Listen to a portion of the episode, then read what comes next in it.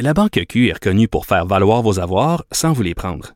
Mais quand vous pensez à votre premier compte bancaire, tu sais, dans le temps à l'école, vous faisiez vos dépôts avec vos scènes dans la petite enveloppe. Hmm, C'était bien beau. Mais avec le temps, ce vieux compte-là vous a coûté des milliers de dollars en frais, puis vous ne faites pas une scène d'intérêt. Avec la Banque Q, vous obtenez des intérêts élevés et aucun frais sur vos services bancaires courants. Autrement dit, ça fait pas mal plus de scènes dans votre enveloppe, ça. Banque Q. Faites valoir vos avoirs. Visitez banqueq.ca pour en savoir plus. Cube Radio.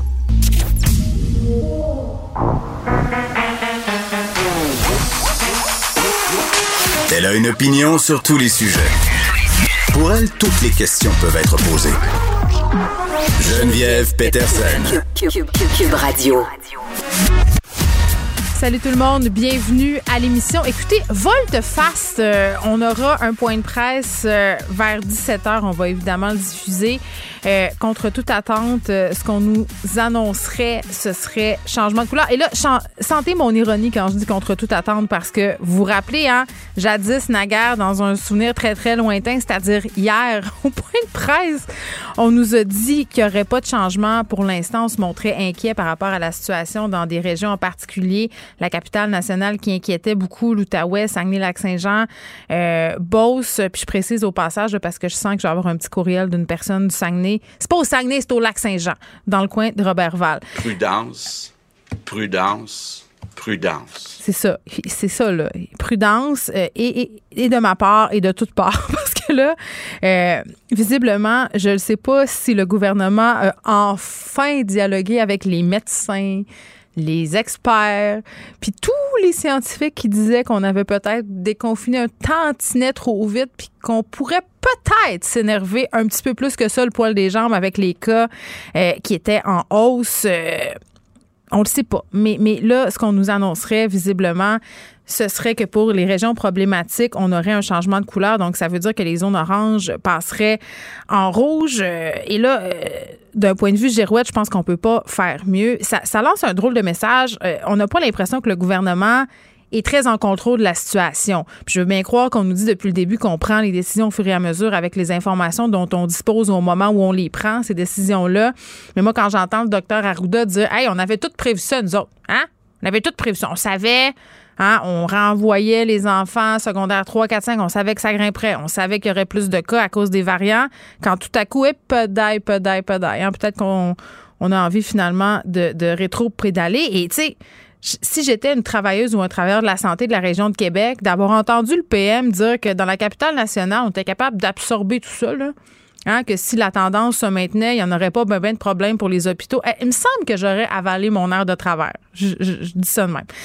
Euh, bon, évidemment, euh, on va revenir euh, sur tout ça en cours d'émission. Qu'est-ce qui nous sera annoncé ce soir aux alentours de 17 h Mais cet effet yo-yo-là, est-ce que ça va avoir un effet euh, sur la perception des gens? Moi, je pense que oui. Puis là, euh, parlons brièvement un peu de ce qui se passe dans les gyms du Québec. Euh, Mega Fitness Gym à Québec, justement, qui a été... en fait, qui a eu un cessez d'agir de la direction de la santé publique de la capitale nationale parce que, bon, il y a une éclosion majeure là-bas. 68 cas de COVID-19 parce qu'on n'avait pas respecté les mesures de distanciation sociale. Je veux dire, il y a des gens qui portaient pas de masque là-bas. Euh, toutes les mesures sanitaires avaient l'air assez broche à foin, merci. Ça a donné lieu à huit éclosions quand même. Hein. Dans la capitale, ces gens-là se sont promenés, sont allés au travail, sont allés dans des commerces. Donc là, on est face à beaucoup de cas. Euh, Puis c'est poche parce que ça fait vraiment mauvaise presse à tous les gyms qui respectent les consignes. Parce que même moi, euh, même moi, quand je voyais ça passer, quand je voyais ça passer cette semaine, la rouverture des gyms, puis je vous l'ai dit, là, je me suis désinscrite en guillemets temporairement de mon gym parce que je me sentais pas game d'y aller. C'est sûr qu'avec des nouvelles comme ça, euh, ça vient pas vraiment nous rassurer. on avait 40 cas par jour. Il y a deux semaines à peu près, tout d'un coup, une place nous en produit 40. Bravo, champion. tout le monde a des beaux biceps, là, mais euh, le monde est malade. J'aime ça, euh, le fait que le maire Labombe parle des biceps.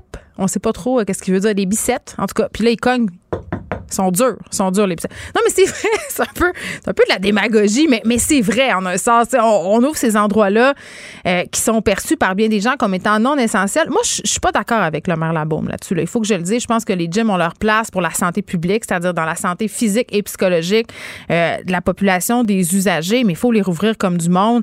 Il faut qu'on opère une, espèce de contrôle qui est plus, qui est plus efficace que celui-là. Puis il faut que les, les, les responsables paient. Il faut qu'il y ait une certaine imputabilité. Méga Fitness Gym, est-ce qu'on va refermer toutes les gyms du Québec à cause de ce, ce, ce gym-là? En même temps, j'ai envie de vous dire, on a fait la même chose avec les karaokés, les restaurants à un moment donné, euh, il y a des conséquences et ça affecte l'image d'un certain type euh, de commerce. Mais bon, euh, la stratégie de communication du gouvernement Legault, on en parle, on en parle abondamment et on va en parler encore, j'ai l'impression, et surtout à l'aube, bon, je dis pas à l'aube parce qu'on est en plein dedans, en plein cœur de cette troisième vague. Et oui, elle est commencée, on surfe dessus à plein pied.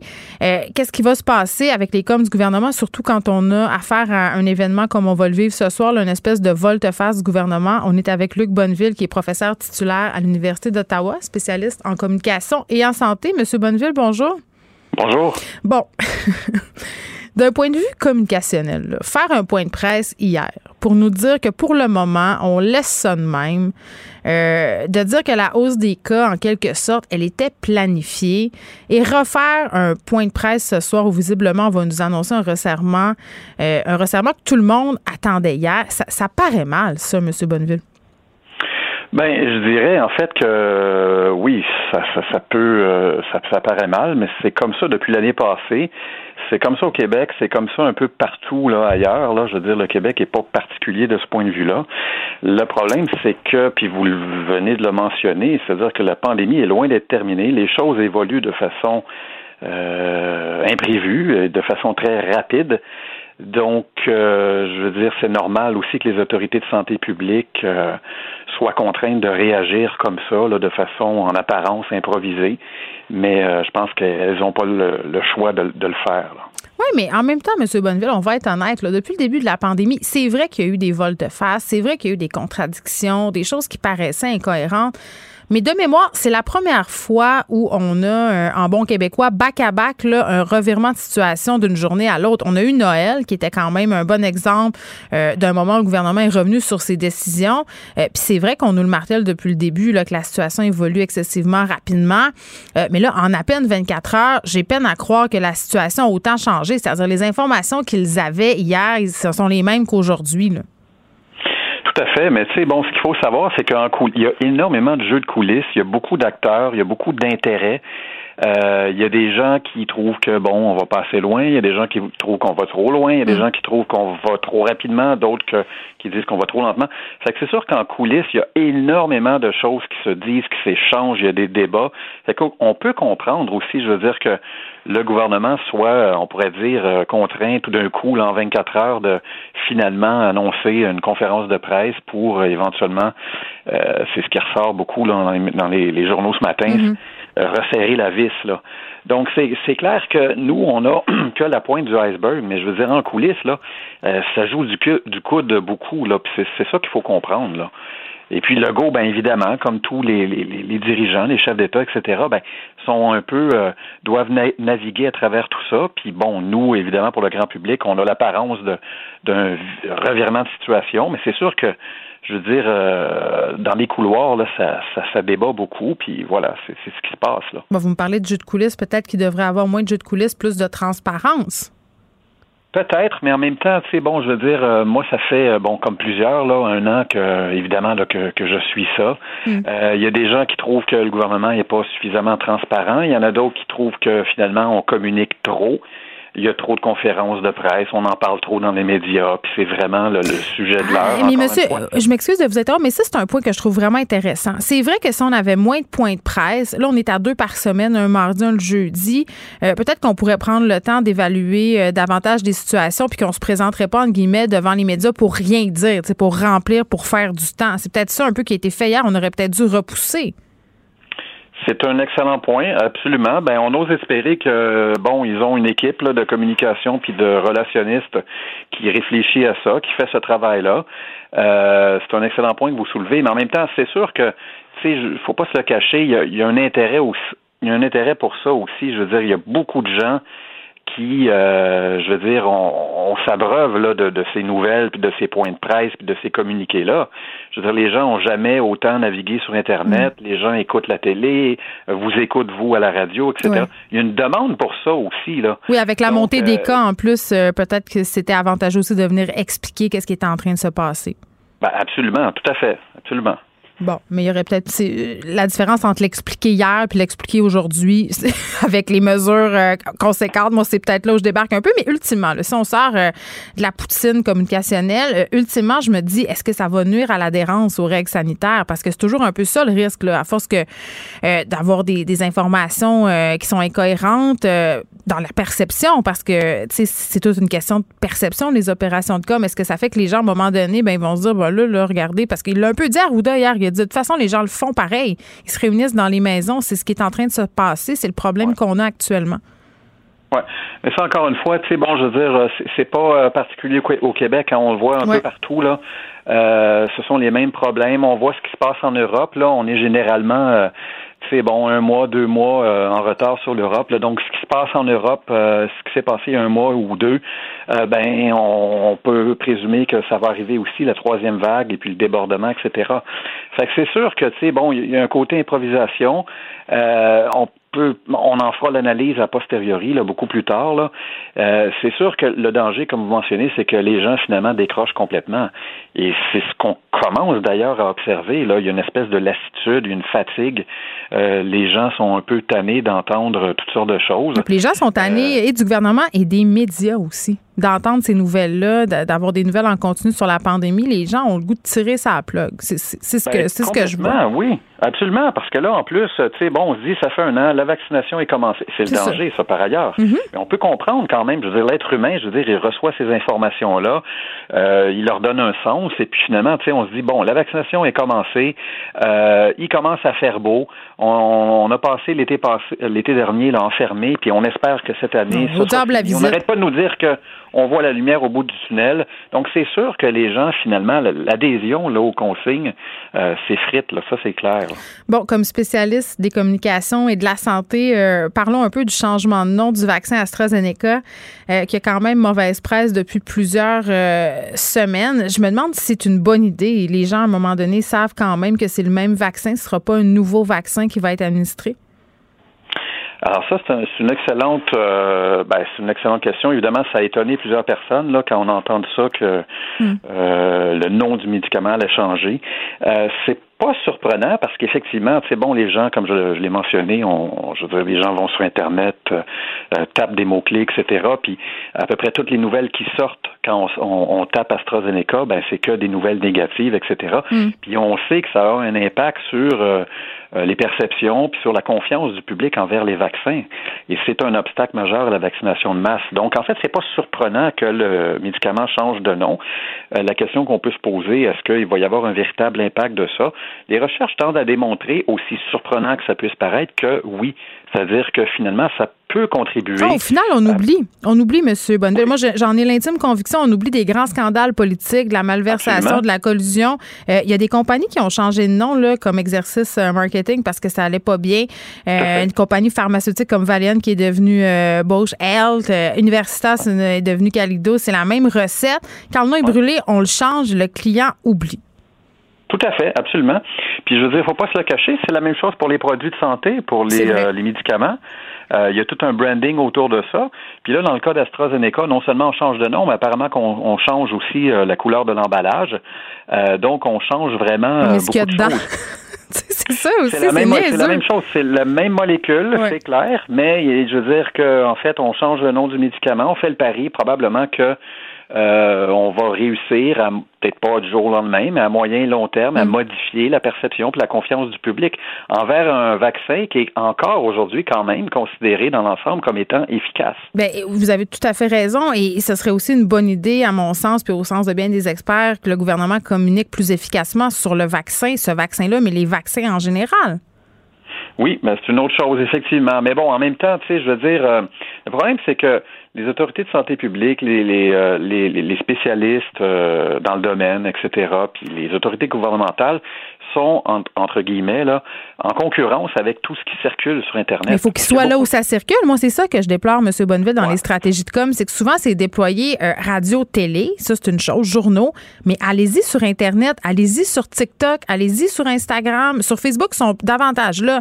Mais sur ces nouvelles plateformes-là, ils se font quand même assez discrets. C'est pas parce que tu appelles des influenceurs que ça fonctionne. Soit là. Il faut une présence massive. Absolument. Ben ça, je pense que c'est une des choses qui est à revoir. D'ailleurs, vous mentionnez là, euh, ils sont sur Facebook. Mais Facebook, on sait très bien que c'est pas les c'est pas les 12 à 18 ans là, qui utilisent Facebook qui est devenu en fait un réseau social de, de jeunes adultes ou même d'adultes là. Euh, ben, de vieux, plus vieux. Oui, oui. Donc euh, oui, absolument, vous avez tout à fait raison. Il faut revoir les stratégies, il faut les diversifier, il faut être créatif. je pense que c'est une réflexion là qu'on doit avoir, là, tout à fait. Bon, merci beaucoup, Luc Bonneville, qui est professeur euh, titulaire à l'Université d'Ottawa et spécialiste en communication et santé. On va surveiller toutes ces annonces euh, aux alentours de 17 heures.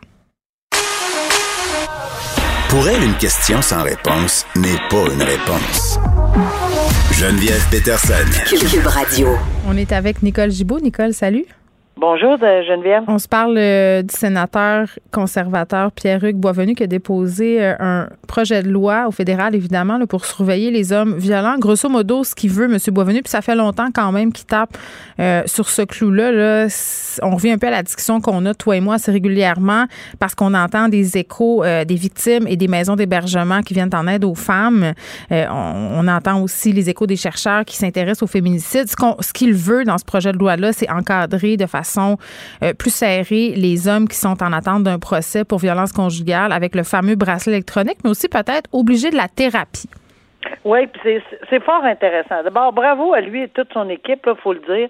Mais bravo aussi à tout le, tu sais, au gouvernement provincial. On a entendu Mme Guilbeault, on entend euh, les différentes euh, personnes des comités transpartisans, on entend, on, on, on voit qu'on se monopolise euh, à peu près tout le monde. Et là, bon, c'est le fédéral, puis ça c'est excellent parce qu'on comprend très bien que les crimes, c'est de nature du code criminel, c'est au fédéral, mm. Euh, les accusations sont portées en, vertu du code criminel. L'application, toutefois, de certaines mesures par la suite avec les agents de probation, ça peut être fait au niveau provincial. Donc, moi, ce que je vois là-dedans, de l'arrimage. Puis là, tout le monde, on dirait qu'on est, ils sont exactement sur la même ligne. Tout le monde est dans, est dans le bon vouloir, puis d'avancer vraiment assez rapidement. Bon, oui, on parle de différentes choses. C'est fort intéressant. J'ai regardé tout ça. Euh, D'abord, il y a deux situations, Geneviève. On en a souvent parlé. Il y a la situation lorsque le, on va parler du monsieur parce que c'est régulièrement des, des, hommes là, plus régulièrement, pardon. Euh, alors, qui est arrêté. Je dis bien plus régulièrement parce qu'on a vu aussi euh, de l'autre côté, mais beaucoup moins. Mais c'est plus des infanticides du côté des femmes. C'est bien rare euh, qu'une femme va tuer euh, son conjoint dans un contexte de violence conjugale. Là, je dis ça. Euh, c'est arrivé. C'est arrivé. C'est arrivé, mais c'est pas statistiquement très, très important. Non. Alors, ceci dit, il y a deux situations. C'est lorsque l'infraction ou enfin physiquement il y, a, quelque chose qui se produit ou même des menaces, ben là, évidemment, on enclenche ce qu'on pré je pense juste au niveau judiciaire, pré euh, sentence, parce qu'il n'y a pas de sentence. Là. Ils viennent de l'arrêter, il est traduit devant le tribunal souvent. Mm-hmm. et, et, là, ça, cette période-là, elle est cruciale. Puis c'est, c'est ce que le, le, son équipe, le sénateur Boisvenu et son équipe ont fait. Ils ont, je pense qu'ils ont rencontré des centaines de, de, personnes, des centaines de victimes. je trouve ça intéressant quand je l'entendais dire, on leur a donné une plume, on, on, lui, on leur a demandé qu'est-ce que vous, qu'est-ce que vous suggérez? Ça ne veut pas dire mm. que tout est possible judiciairement ou, au niveau des changements des lois, mais qu'est-ce que vous, tu sais, c'est un, bel effort de voir qu'est-ce qui pourrait, on pourrait avoir comme idée commune. Donc, ouais, vas-y on parle avant la sentence, puis c'est euh, avant, avant même qu'il soit trouvé coupable, mm. alors qu'il est en présomption d'innocence totale, on comprend très bien. Mais c'est là où c'est dangereux, parce que quand il est traduit devant le tribunal, si on n'impose pas le bracelet, si on n'impose pas des conditions de thérapie, si on mm. n'impose pas des conditions très strictes, eh bien, il retourne puis il est encore plus choqués. Et là, souvent, entre ces deux périodes-là, le drame et le, le, se, se, produit. Alors, il, il demande de, de, faire des choses intéressantes. D'abord, le bracelet, c'est une évidence là, pour tout le monde. Mais j'avais une euh, question, moi, sur le bracelet, Nicole, parce que ça fait longtemps qu'on en parle, puis je réfléchissais là-dessus cette semaine, puis je me disais, OK, tu sais, euh, dans le moment charnière dont tu parles, c'est-à-dire entre le moment où euh, on porte des accusations et que la personne attend son procès, euh, on se parlait de la semaine passée d'un projet pilote pour évaluer la dangerosité des accusés. Tu me disais, ben écoute, moi je tombe un peu en bas de ma chaise, là, des évaluations comme ça. J'en demandais un charpe, une barge à l'époque. Bon, ça c'est une chose. Mais au-delà de ça, là, même si la dangerosité d'un individu X n'est pas prouvée. C'est-à-dire, c'est monsieur après ma barre. Il n'a jamais rien fait avant. Ben oui, il n'a jamais rien fait avant. Puis il n'y a pas comme de raison de penser euh, qu'il puisse euh, commettre un, féminicide. En même temps, tu peux jamais savoir. Tu sais, j'ai fait des entrevues avec Gilles Chamberlain, le psychiatre, qui disait, tu sais, c'est difficile de savoir à un moment donné quand une personne va passer à l'acte. C'est difficile de dire, ben cette personne-là est dangereuse ou elle n'est pas dangereuse quand il n'y a pas d'antécédent. Puis ça veut pas dire qu'il fera rien ça veut pas dire qu'il fera pas rien. Donc, est-ce que ça se pourrait de faire porter ce bracelet-là à tout le monde systématiquement? Moi, je pense pas. Mais c'est ça, hein? C'est là que fait qu'on va en échapper pareil. on va toujours en, malheureusement euh, oui, euh, mais mais c'est où la limite? Où on peut tracer la limite? Puis c'est là où c'est puis tu sais quand euh, madame Guilbeault disait bon ben là on regarde tout ça c'est pas simple c'est pas ben c'est peut-être dans tout ça là c'est c'est pas simple c'est où rien à te reprocher porter le bracelet ça te dérange pas euh, oui et non. Euh, je, je, me dirais que je, dirais pardon qu'il y a certaines personnes qui vont dire oh un instant là est-ce qu'on porte un bracelet? Est-ce que c'est pas une admission qu'on a un problème ou une admission de quelque chose? Est-ce qu'on va tirer sur cette ficelle là en disant euh, non nous on veut pas aller là, là ça peut porter atteinte aussi à la réputation si mettons tu te présentes au travail avec un bracelet à cheville ça se peut que ton boss te pose des questions ben, disons que l'hiver, euh, avec des gros bas de laine, etc., ça peut passer. moins, là, ça peut passer, mais l'été, si on met des, des non, oui, il peut y avoir un problème. Est-ce que, je pense que tous les angles, tu sais, on n'est pas, je suis pas capable de regarder dans la boule de cristal pour mm. regarder tous les angles judiciaires, mais je suis en toute humilité convaincue qu'il y en a énormément, puis c'est ce qu'on essaye mm. de façon, euh, puis, ça se passe dans d'autres pays, mais ils n'ont pas nécessairement le même code criminel, ils n'ont pas nécessairement la charte, mm. ils n'ont pas nécessairement tout ce qu'on a. Alors, dans dans, ces circonstances-là, oui, je comprends que ça prend quelques temps là, pour, pour arrimer tout ça. Oui, mais, je rappelle quand même que Mme Guilbeault a devancé le délai. Ah, C'était supposé être l'année prochaine. Là, ce sera à l'automne, visiblement. Puis ce que le sénateur Boisvenu suggère, en plus du port du bracelet, ce sont des thérapies obligatoires. ça, c'est quand même intéressant aussi. Ça, c'est tellement intéressant, mais encore là, je tombe un petit peu en bas de ma chaise parce que ça existe. Ça a déjà existé. On l'a déjà fait pour les gens qui ont des problèmes de drogue et des problèmes d'alcool. Dans le cadre d'une remise en liberté provisoire, souvent, on nous demandait d'intervenir comme juge puis de dire, écoutez, euh, cette personne-là doit se rendre à tel centre et faire sa thérapie. Et bon, ça, ça, ça existe avant et ça existe après. Je me dis, Nicole, là, en même temps, euh, puis c'est peut-être bon, euh, mettons que tu fais une thérapie pour soigner euh, l'alcoolisme ou la drogue, si t'es pas volontaire d'y aller, ça donnera pas grand-chose. J'imagine que ça doit être le même principe avec la violence conjugale. Moi, je pense que oui. Tout, faut qu'il y ait un désir. Oui, mais en quelque part, quand tu sais, si c'est huit heures dans une journée ou faire euh, quelque chose, euh, passer quelques heures dans une journée pour avoir un petit certificat, non. Mais quand tu t'impliques, parce que moi, les thérapies que j'ai vues en matière de drogue et, de, et, tout ça, c'est beaucoup plus long que ça. Là. Ce n'est pas une période d'une journée ou deux. tu peux euh, être là six, sept mois, là. Exact. Alors, est-ce que ça en vaut la peine? Est-ce que sur une évaluation, mais là, ça prendrait une évaluation, évidemment. Ça prend une évaluation pour voir, puis à chaque fois que je l'ai fait en matière de drogue ou d'alcool, il y avait tout le temps une évaluation qui était mm. faite si un candidat potentiel ou non. Puis si la personne a une volonté, tant mieux. Mais par contre, euh, lorsqu'on est au niveau de l'approbation, par exemple, là, on va parler après, lors d'une mm-hmm. sentence, pourquoi ça fait pas partie? Ben, je suis certaine que la personne en question, on dit tout le temps, il faut consentir à une thérapie. Ben oui, mais sauf que, est-ce que ça peut faire partie, puis je pense que c'est ce que le sénateur Boisvenu voulait avant et après. Là, on va peut-être avoir un problème sur la présomption d'innocence, parce qu'avant, on va avoir les mêmes arguments. C'est vrai, c'est toujours, on en revient toujours là. on revient toujours là, mais, et puis, mais, mais finement analysé, là, on va peut-être en arriver à quelque chose qui va faire que, oui, euh, on va pouvoir l'imposer, mais tout en n'ayant pas euh, sauter la, la, la, la, capsule de la présomption d'innocence et dire c'est dans un cadre bien particulier parce que c'est une gestion temporaire. Là. Le procès peut avoir lieu dans un an et demi. C'est là qu'on a besoin. C'est comme une gestion de crise. C'est ben, ça. Parce que là, il y a un no man's land qui existe et il se passe des affaires épouvantables dans ce no man's land-là. Donc, quand on parle de, de remettre le filet serré, c'est ça qu'on veut dire. Oui, puis j'ajoute que pour, tu sais, j'entendais, puis ça là-dessus, j'ai un petit bémol. quand j'entendais qu'ils savaient, on, on, on, suggère des peines à tout le monde, tous les gens en matière de violence conjugale euh, ou de, familiale, ou appelons-le comme ça. Tu veux dire une certaine uniformité des peines? Oui, puis euh, plus de deux ans parce que j'entendais que ça donne rien si c'était au provincial. Mais je mets ben là. je suis très très beaucoup le gros gros bémol. Quand tu t'en vas en prison, tu t'en vas en prison. Je veux dire, je comprends que les peines fédérales c'est plus dur, mais quand même. Non, non, mais c'est pas juste ça. C'est pas pas vrai que ça peut être uniforme. C'est pas la première personne qui a sauté sa coche, si on peut le dire, pour un événement, qui va avoir la même sentence euh, en récidiviste. Que, puis, puis pour un voie de fait simple que pour un voie de fait armé, que pour un... Tu sais, ça, vraiment, je trouve ça... Puis, effectivement, au provincial, même si on n'a pas de programme, peut-être qu'on peut l'ajuster avec une probation, avec, un euh, avec une thérapie.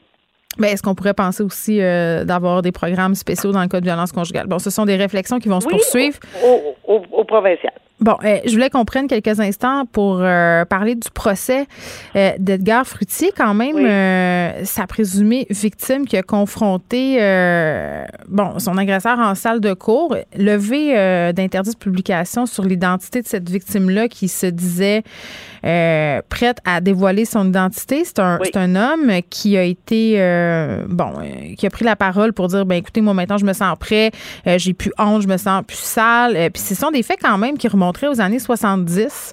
Euh, victime âgée de 15 ans, l'accusé qui avait alors 44 ans. on voit que le délai de prescription, euh, c'est une bonne affaire qu'on l'ait enlevé en matière d'agression sexuelle. Euh, mais c'est intéressant, ce qui décide de sortir de l'ombre pour, pour dire, moi, c'est la phrase que, dont je voulais discuter avec toi, c'est de dire, moi, je, voulais que, que tout le monde le sache, que oui, vous êtes un bon comédien, mais vous êtes aussi un bon menteur, un bon manipulateur. là, la couronne qui suggère une peine de six mois de détention, mais tu sais, c'est quand même, M. Fruitier est rendu à 90 ans. Tu sais, c'est tout ça là, que ça soulève. Ben, ça soulève énormément. D'abord, premièrement, euh, beaucoup de courage de cette victime-là. Et oui, c'est sûr qu'on comprend. Moi, moi, là, je le vois, je l'ai vu, et je le vois de plus en plus que les victimes, parce que là, c'est vraiment pas une victime alléguée, c'est une victime, là. Alors, la victime décide de lever l'interdiction de, de, dire son nom. Mm. Un. Deux, euh, que la victime décide de s'exprimer. Moi, je l'ai vu à plusieurs reprises et je peux vous confirmer que c'était couper le souffle d'entendre les victimes s'adresser directement à la personne et, et, et, on le regarde là, on me, directement on me disait Madame la juge est-ce que je peux m'adresser directement à Monsieur ou Madame une telle Monsieur souvent? Puis, qu'est-ce que je voulais qu'on fasse? Oui, euh, regarde, euh, c'est sûr, là, euh, mais dans le grand respect. Puis souvent, les propos se font tellement, tu sais, je disais que le, le discours est souvent tellement plus grand qu'on peut penser. Puis le message, à mon avis, passe beaucoup plus. Et puis, c'est une façon que je trouve libérateur pour les victimes, mais je trouve important dans un système judiciaire auquel on assiste. Moi, comme juge, j'ai jamais, puis je pense pas qu'il y ait de juge qui refuse, là, mais c'est, on peut entendre une mouche voler, là, parce que c'est vraiment quelque chose d'entendre. Puis il faut accepter qu'il y a des choses auxquelles on n'aurait même pas pensé. les blessures psychologiques à long terme, puis mm. l'amplification, puis les conséquences sur sa propre famille, ses propres enfants, je l'ai vu, je l'ai entendu, et ça donne des frissons dans le dos, ça fait énormément de bien à ces victimes-là. Ça peut euh, faire du bien à d'autres victimes aussi. Oui. Est-ce que du côté, là, on va, ça c'est du côté de la victime, du côté de M. Fritier, qui a 91 ans, là, ou à peu près, dans un état assez piteux au niveau euh, de sa santé. Est-ce qu'on le prend en considération? Ben oui. Mais est-ce qu'on va faire en sorte que on va, ça, ça va être vraiment la décision. C'est ça une sentence. C'est vraiment une décision qui s'applique à, à la personne. Le crime, là, c'est une chose. Mais la sentence, ça, c'est pour un verdict. Est-ce qu'on a un crime, le verdict coupable, non coupable? Mais est-ce qu'on a une sentence adéquate? Mm. Pour un homme de 91 ans, ça, c'est ce qu'on appelle la, une sentence Ben, c'est comme ça. Individualisé, Ben oui, personnalisé. Je me, posais, je me posais la question, Nicole, puis tu sais, je, je trouve ça vraiment répréhensible, évidemment, les agressions sexuelles qu'Edgar Foutu a fait sur cet homme-là qui avait 15 ans à l'époque, je le rappelle. Mais je me dis, tu sais, puis c'est pas pour avoir pitié de lui, là, c'est sortons de ce cas-là. Quelqu'un de 90 ans, t'envoies ça en prison, je veux dire, six mois, ça survit-tu? Je veux dire, c'est tough, la prison. Je- Ben, ça- ça- ça- il y a des cas que oui.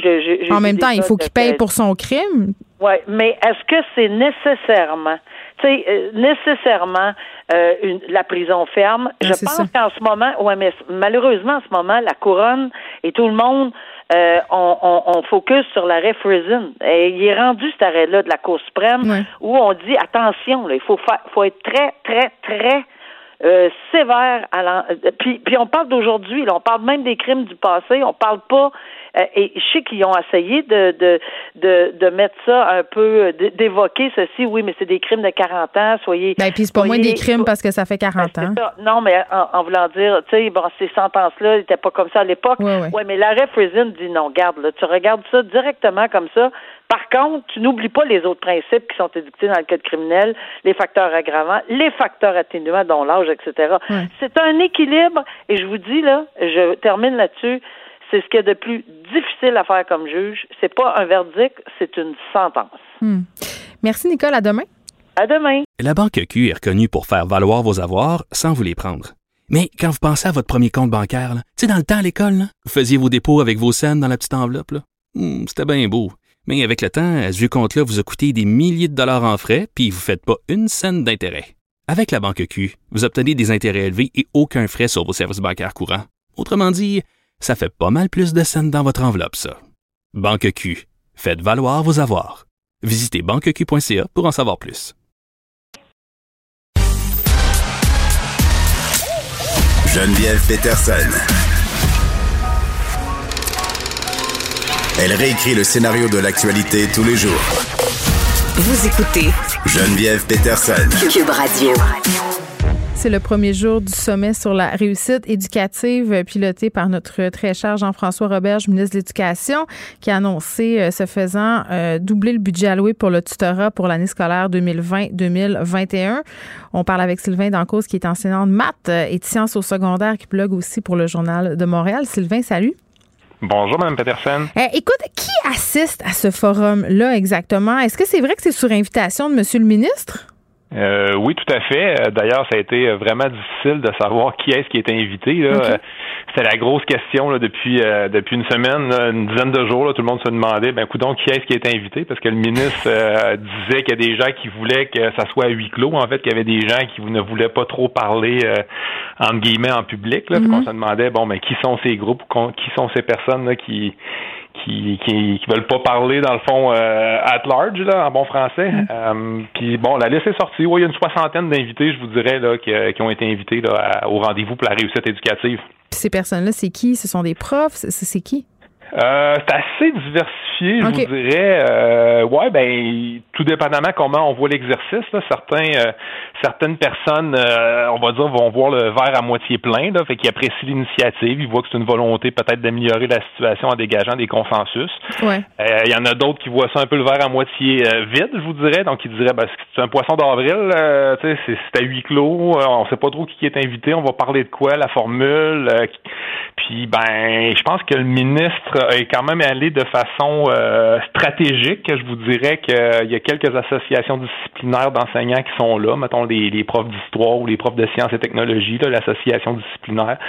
Il y a quelques chercheurs qui sont là à titre personnel. Il y a quelques groupes de recherche. OK, je comprends. Euh, il, il a tiré un peu partout. Oui, ça, ça pour essayer, je pense, de, de, de montrer sa bonne volonté, puis de donner. euh, bon, là après ça, on, on rentre dans un procès d'intention là, mais. Oui, mais attends, donner- euh, c'est ça, Sylvain. Là, j'ai l'impression euh, qu'on, qu'on- C'est un peu comme au secondaire, quand il y a un gros party, puis tu veux être invité, puis t'es pas invité, puis tu te demandes qu'est-ce qu'il faut que tu fasses pour être invité. Là. J'ai l'impression que c'est un peu ça que le milieu d'éducation vit en ce moment avec ce sommet. Euh, puis là, moi, j'ai pas décidé encore euh, si je voyais mon verre à moitié plein ou à moitié vide, mais euh, c'est ça que j'essaye de démêler parce que, tu sais, tu regardes ça de loin, le sommet sur la réussite éducative, tu te dis, bon, mais c'est une bonne affaire. Enfin, M. Roberge euh, fait quelque chose de concret pour euh, tendre la main, si on veut, vers le milieu, parce qu'un truc qui, lui a été reproché vraiment assez euh, férocement, là, je dirais, pendant la pandémie, pendant la crise du milieu de l'éducation pandémique, appelons ça comme ça, mm-hmm. c'est son sa, sa déconnexion apparente du milieu. Là, il fait quelque chose pour parler à ce milieu-là, puis c'est pas encore correct. Ben oui, ça c'est un, argumentaire qu'on qu'on a, qu'on a entendu. Là. Euh, c'est sûr que le ministre, c'est le plus gros reproche qui s'est fait dire, mm-hmm. c'est de faire cavalier seul. Donc souvent c'est le reproche qu'on qu'on lui a donné. Euh, là après ça, bon, il est arrivé avec le, sommet sa réussite éducative le 11 mars, annonce le sommet trois semaines plus tard. Donc le 11 mars l'annonce est faite, le, le sommet le 31 c'est quand même peu de temps pour se revirer de bord pour répondre à trois questions très importantes sur trois axes différents. Sur la euh, réussite. Exactement. Euh, pourquoi après le budget? Parce que là, le budget est passé, puis il y a déjà des sommes qui ont été octroyées.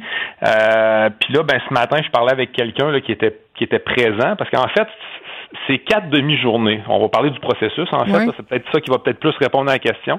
C'est quatre demi-journées. Donc, ce matin, cet après-midi, demain matin, demain après-midi, les 60 et quelques intervenants ont été séparés en groupes. Euh, donc, la personne, exemple, ou le groupe qui était là ce matin arrive, euh, on passe l'avant-midi ensemble, mais il n'y a pas de discussion. C'est une présentation. On dit, bon, axe 1, il y avait trois questions à répondre. Donc, par exemple, l'axe 1, c'était réussite éducative et rattrapage. Le groupe ou la personne qui est là va avoir trois minutes de prise de parole. Ensuite, c'est le deuxième groupe, le troisième groupe, le quatrième groupe. tu viens dire tes, tes, affaires, tu viens faire ton point. Tu viens faire ton pitch de vente de trois minutes. Une fois que tu as fini, après ça, on passe à l'axe 2 et ça recommence. On déboule nos invités du sous-groupe numéro un. Euh, il n'y a pas de discussion, il n'y a pas d'échange et les, gens qui sont devant, donc les gens du ministère, dont M. Roberge et euh, Isabelle Charret, donc Mme Charret est là aussi. Ministre délégué à l'éducation. Et voilà. Donc, euh, prennent des notes avec leur équipe. Puis, euh, ben, à la fin, quand l'avant-midi se termine, ben, c'est bon. On a pris bonne note de tout ce que vous avez, vous avez dit.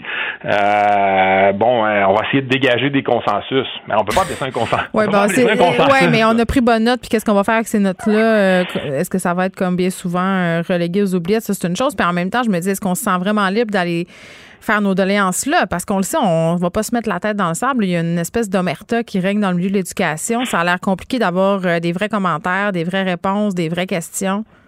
Ben moi je veux pas remettre en doute les gens qui sont là. Dans le fond, je pense que les gens qui sont là, en tout cas, j'ai pas entendu les discussions ce matin, mais je mm. pense que les gens qui sont là veulent le mieux, j'espère en tout cas, veulent le mieux pour les enfants puis les adolescents puis nos jeunes. Je pense que euh, j'espère que c'est ça, mais on peut de la politique qui se fait tout le temps là. Ben oui, ben oui, ben oui, ben oui. Puis on peut pas dire après ça, ben là, on a un consensus. On va peut-être parler. Hmm. Euh, en tout cas, euh, il, c'est pas ça qu'on va entendre là, après la rencontre, là, mais c'est plus l'idée la plus populaire. Là. Si sur 20 groupes, il y en a 15 qui ont parlé d'une idée, si c'est ça un consensus, ben là, on n'a pas eu le temps d'argumenter, on n'a pas eu le temps de discuter, on n'a pas eu le temps de challenger. Puis là, ben c'est dans le fond, ça devient les idées les plus populaires ou les idées qui font bien l'affaire. On écoute celles qui font nos affaires, puis celles qui font pas nos affaires, ben ah, comme par hasard, ils font pas consensus. On, on teste leur faisabilité pendant très longtemps longtemps. Sylvain cause. Euh, là, clairement, il y, a un côté euh, opération marketing de la part de Jean-François Roberge, euh, essayer de revamper son image. Là, son image a vraiment été mise à mal pendant la pandémie. Le fait aussi de faire ça, vous l'avez dit tantôt, après le budget, c'est un peu ironique. cette annonce-là qui se veut positive aussi d'augmenter le budget pour le tutorat, ça, jette de la poudre aux yeux, c'est positif. Mais moi, j'ai envie de vous demander, les, les élèves, est-ce qu'ils en bénéficient déjà de ce tutorat-là? Comment ça, comment ça se passe en ce moment? Ben, ça a été un peu chaotique, je dirais. L'annonce a été un peu, ça a été faite un peu à la sauvette en février. on est souvent en réaction plutôt qu'être en action. Là. Euh, puis là, genre, moi, j'en mettrais pas en doute l'idée du tutorat qui, soit dit en passant, est une excellente idée. Bien sûr, on, en a parlé. oui. puis quand on parle de la recherche, là, selon la recherche, il euh, n'y a pas de doute là-dessus. le tutorat peut donner des effets, des résultats positifs, mais ça prend certaines conditions. Puis ces conditions-là euh, sont pas en place. Est-ce que l'argent qu'on vient d'annoncer ce matin, parce que là, on vient de, doubler le, euh, oui, mais parce que c'est quoi ces conditions-là qui sont pas en place? Ben, en fait, là, premièrement, là, on, faut que l'intensité soit là. Donc, ça pas une intensité élevée. Puis quand on parle d'intensité élevée, on va parler d'un programme de 10 à 20 semaines avec une fréquence de 3 à 5 activités de 40 à 50 minutes à chaque fois. Oui, il faut qu'il y ait la constance. Ben oui, puis ça faut qu'on vise entre 50 et 100 heures de tutorat là, quand, si on veut être efficace. Ça, c'est au niveau de l'intensité. Après ça, il faut que ça se vive pendant les heures régulières. Généralement, ce qu'on apprend en lisant, là, c'est que les effets sont deux fois supérieurs pendant les, les heures régulières qu'après les heures de classe. Puis une autre condition importante, c'est la dimension affective du lien entre le tuteur et, l'élève. Donc, est-ce que toutes ces conditions-là sont en place? Je pense pas. Là. Donc, est-ce qu'on peut dire que le programme de tutorat présentement est efficace? Je pense pas non plus. On a-tu, on a assez de tuteurs au rendez-vous aussi? Ben ça c'est une autre question. Là. On va pas. Euh, on n'est pas dans une situation facile dans le sens où on, a de l'argent.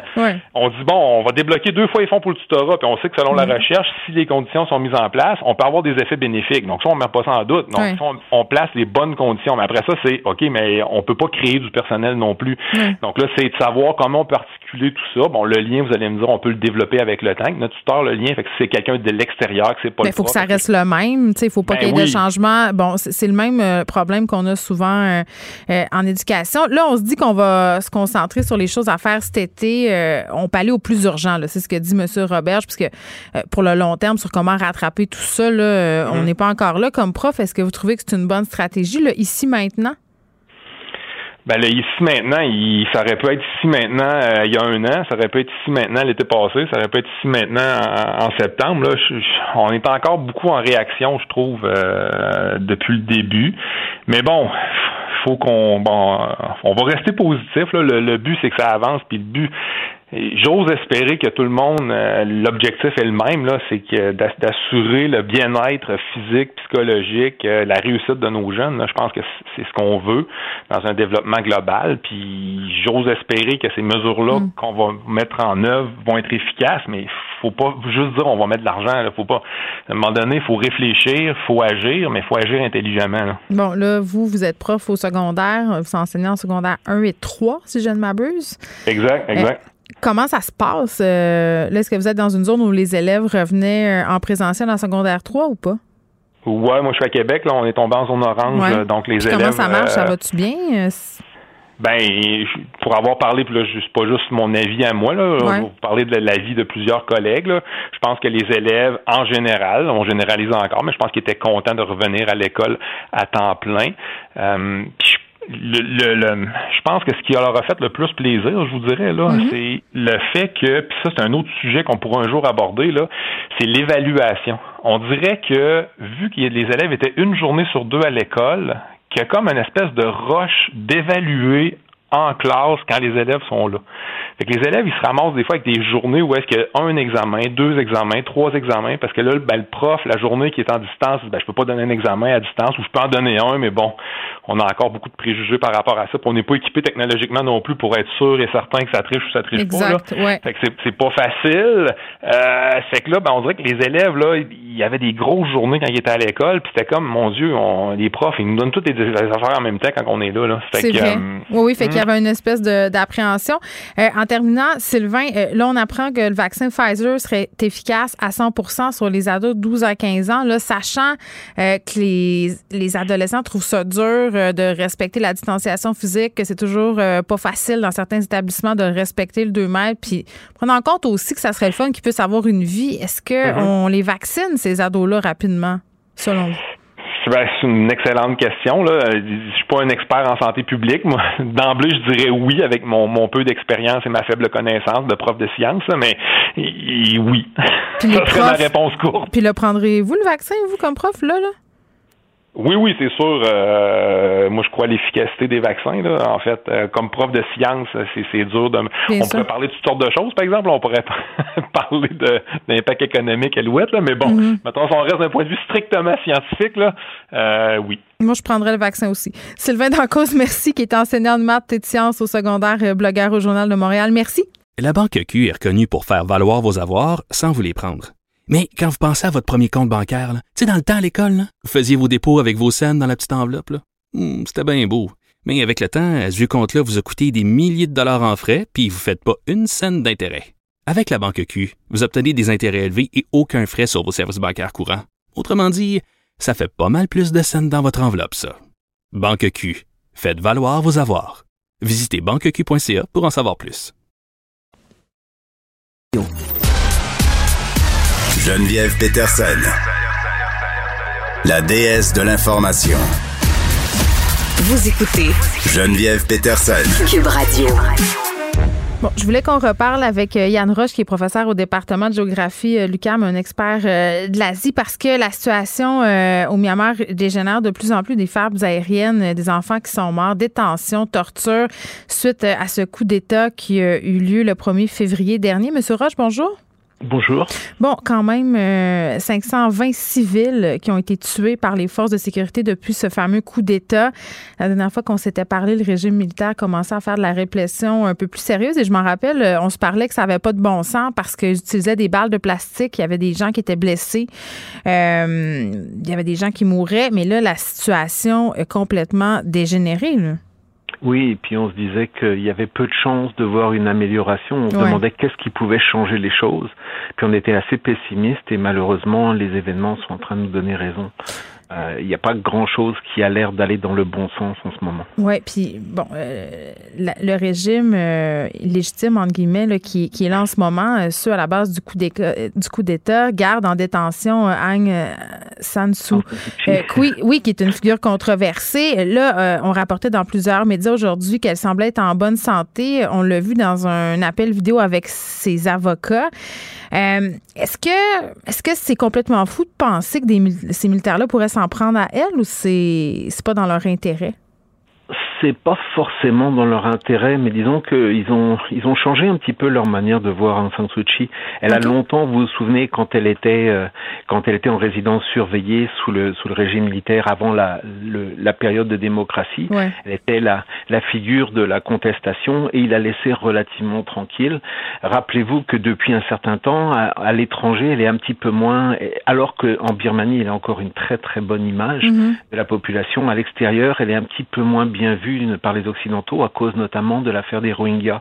Donc c'est pas, elle est moins protégée en quelque sorte par l'image externe qu'elle pouvait avoir, mais c'est pas non plus dans leur intérêt d'en faire une martyre euh, en étant très très cynique.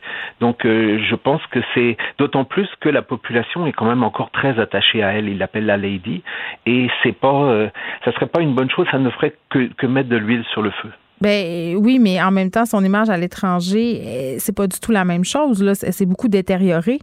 C'est ça, mais comme on, se rencontre euh, actuellement, c'est que la position des étrangers occidentaux notamment, ça n'inquiète pas beaucoup euh, le, le, régime actuel.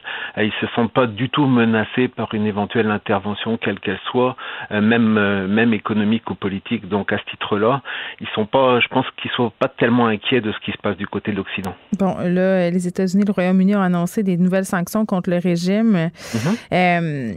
la Russie la Chine refuse encore de condamner ce coup d'État-là. Euh, est-ce qu'il va en avoir des sanctions des pays occidentaux, des vraies sanctions? Est-ce que ça serait suffisant ce qu'on a à l'heure actuelle pour convaincre le régime de stopper cette répression-là? Alors pour convaincre le régime, je pense qu'il faudrait beaucoup de choses, mais sûrement pas tellement de la part des Occidentaux. Vous savez qu'aujourd'hui le Conseil de sécurité de l'ONU est en train de se réunir, mais le, les membres du Conseil du comité permanent incluent donc la Russie et la Chine qui sont alliés de, de, la, Birmanie, de la Birmanie et du régime actuel. Mhm. D'ailleurs récemment même la Russie a montré encore plus clairement son soutien, alors que la Chine ça a toujours été euh, le grand ami de, de la Birmanie, le grand frère ou la grande sœur, et le, maintenant la Chine la Russie s'en mêle, et donc ils ont deux alliés qui comptent parce qu'on est en Asie, on est dans la zone d'influence de la Chine, mm. et donc quoi que pensent les Occidentaux, il n'y a pas vraiment beaucoup d'impact qu'ils peuvent avoir non plus économiquement euh, à ce titre-là, ni politiquement ni économiquement. Donc ce qui mm. compte, ce pourrait, ce qui pourrait changer un petit peu les choses, la seule chose, mais c'est peu imaginable, c'est que la Chine décide que ça suffit et qu'il serait temps qu'il se calme un petit peu le pompon. Bon, dans différents médias, on peut lire euh, en parlant de ce pays-là, Birmanie dans d'autres pays, dans d'autres médias, c'est le Myanmar. Là, moi, à un moment donné, j'ai déjà su la bonne réponse, mais on dirait que plus ça avance, plus je suis mêlée. Qu'est-ce qu'il faut dire? Ah, c'est normal d'être mêlé. Je pense qu'à peu près on est tous mêlés parce que euh, longtemps Birmanie c'était le nom euh, le nom de, du pays occupé par les par les Anglais d'une colonie anglaise, mais en même temps c'est le nom de la de l'ethnie majoritaire. Et euh, lorsque le gouvernement justement la junte militaire a voulu marquer son de son empreinte le pays, ils ont décidé d'appeler ça Myanmar, mais ça veut dire la même chose mais en birman. Ça veut donc dire birman en birman, mais en marquant le disons son son appui au régime et pendant très longtemps le régime faisait très très attention partout de voir que on mettait toujours Myanmar et pas Birmanie. Euh, officiellement c'était de l'anticolonialisme, mais dans les faits c'était un soutien euh, assez clair au régime militaire. Bon ben là il faut dire Birmanie. Oui, beaucoup de gens. Ben, les, anglophones se gênent beaucoup moins. Ils ont plus tendance à dire Burma et euh, et même les Birmans ont tendance à parfois utiliser les deux parce que c'est pas forcément. Même la question avait été posée à Aung San Suu Kyi. Elle disait ben, moi je donne j'utilise les deux. Ça me dérange pas vraiment. Donc c'est le fait de dire Myanmar aussi. Ça a tendance à, à insister sur le fait et on pourra peut-être en parler tout à l'heure. C'est mm. que c'est l'ethnie majoritaire en Birmanie. Il y a beaucoup de groupes minoritaires.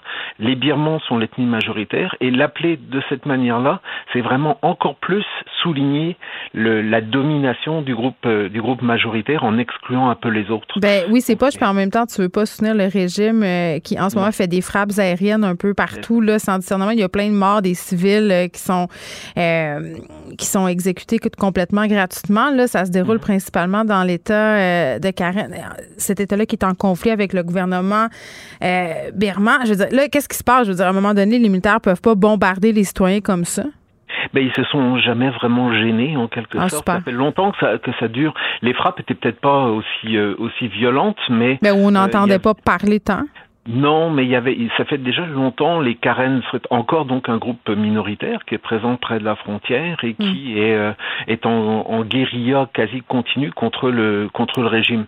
D'ailleurs, à ce titre-là, lorsque c'était les, un régime civil, ça n'empêchait pas non plus des, des tensions très très fortes avec, euh, avec ces groupes armés. Mais il y avait comme un, un une période de, de, de, trêve et depuis que les militaires sont au pouvoir, bon, bah, ça s'est, ça s'est dégradé. Et là, en plus, les Karen, ils sont à la frontière avec la Thaïlande. Alors, euh, ils sont repoussés vers la Thaïlande. La Thaïlande n'en veut pas. On se demandait l'autre fois, c'est quoi les influences. Qu'est-ce qui allait se passer avec les réfugiés qui, qui, convergeaient un peu partout dans les pays limitrophes? Là, on en est ben, où par rapport à ça? Ils sont bloqués par la, Thaïlande, qui en plus est dans un régime militaire elle aussi. Alors, euh, ils sont pas du tout. Ça se porte euh, bien la démocratie par là-bas, hein? Ah, dans la dans la région en Asie du Sud-Est, c'est pas euh, c'est pas fantastique là, c'est pas les gros chars si je m'exprimer. C'est vraiment euh, non, ils sont et en plus justement, c'est un peu une la loi du silence règne dans le sens que chaque chaque pays euh, s'abstient de de condamner les autres, sachant que lui-même est loin d'être exempt de tout reproche. Oui, puis en même temps, il y a un truc que je trouve complètement ben je vais pas dire extraordinaire parce qu'il y a des gens qui meurent, mais de voir un peuple se soulever comme ça alors que l'armée les attaques, les bombardes, je me dis à un moment donné, la contestation va s'amenuiser, mais non, il continue.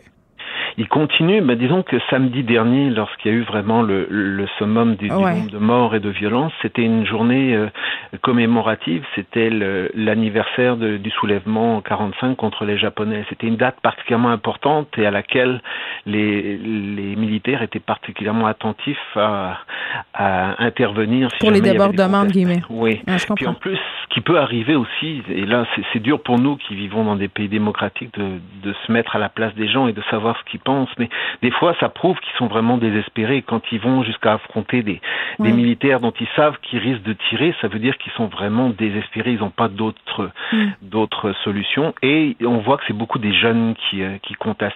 C'est beaucoup les jeunes générations. Mais la population euh, birmane est très jeune aussi. Tout à fait.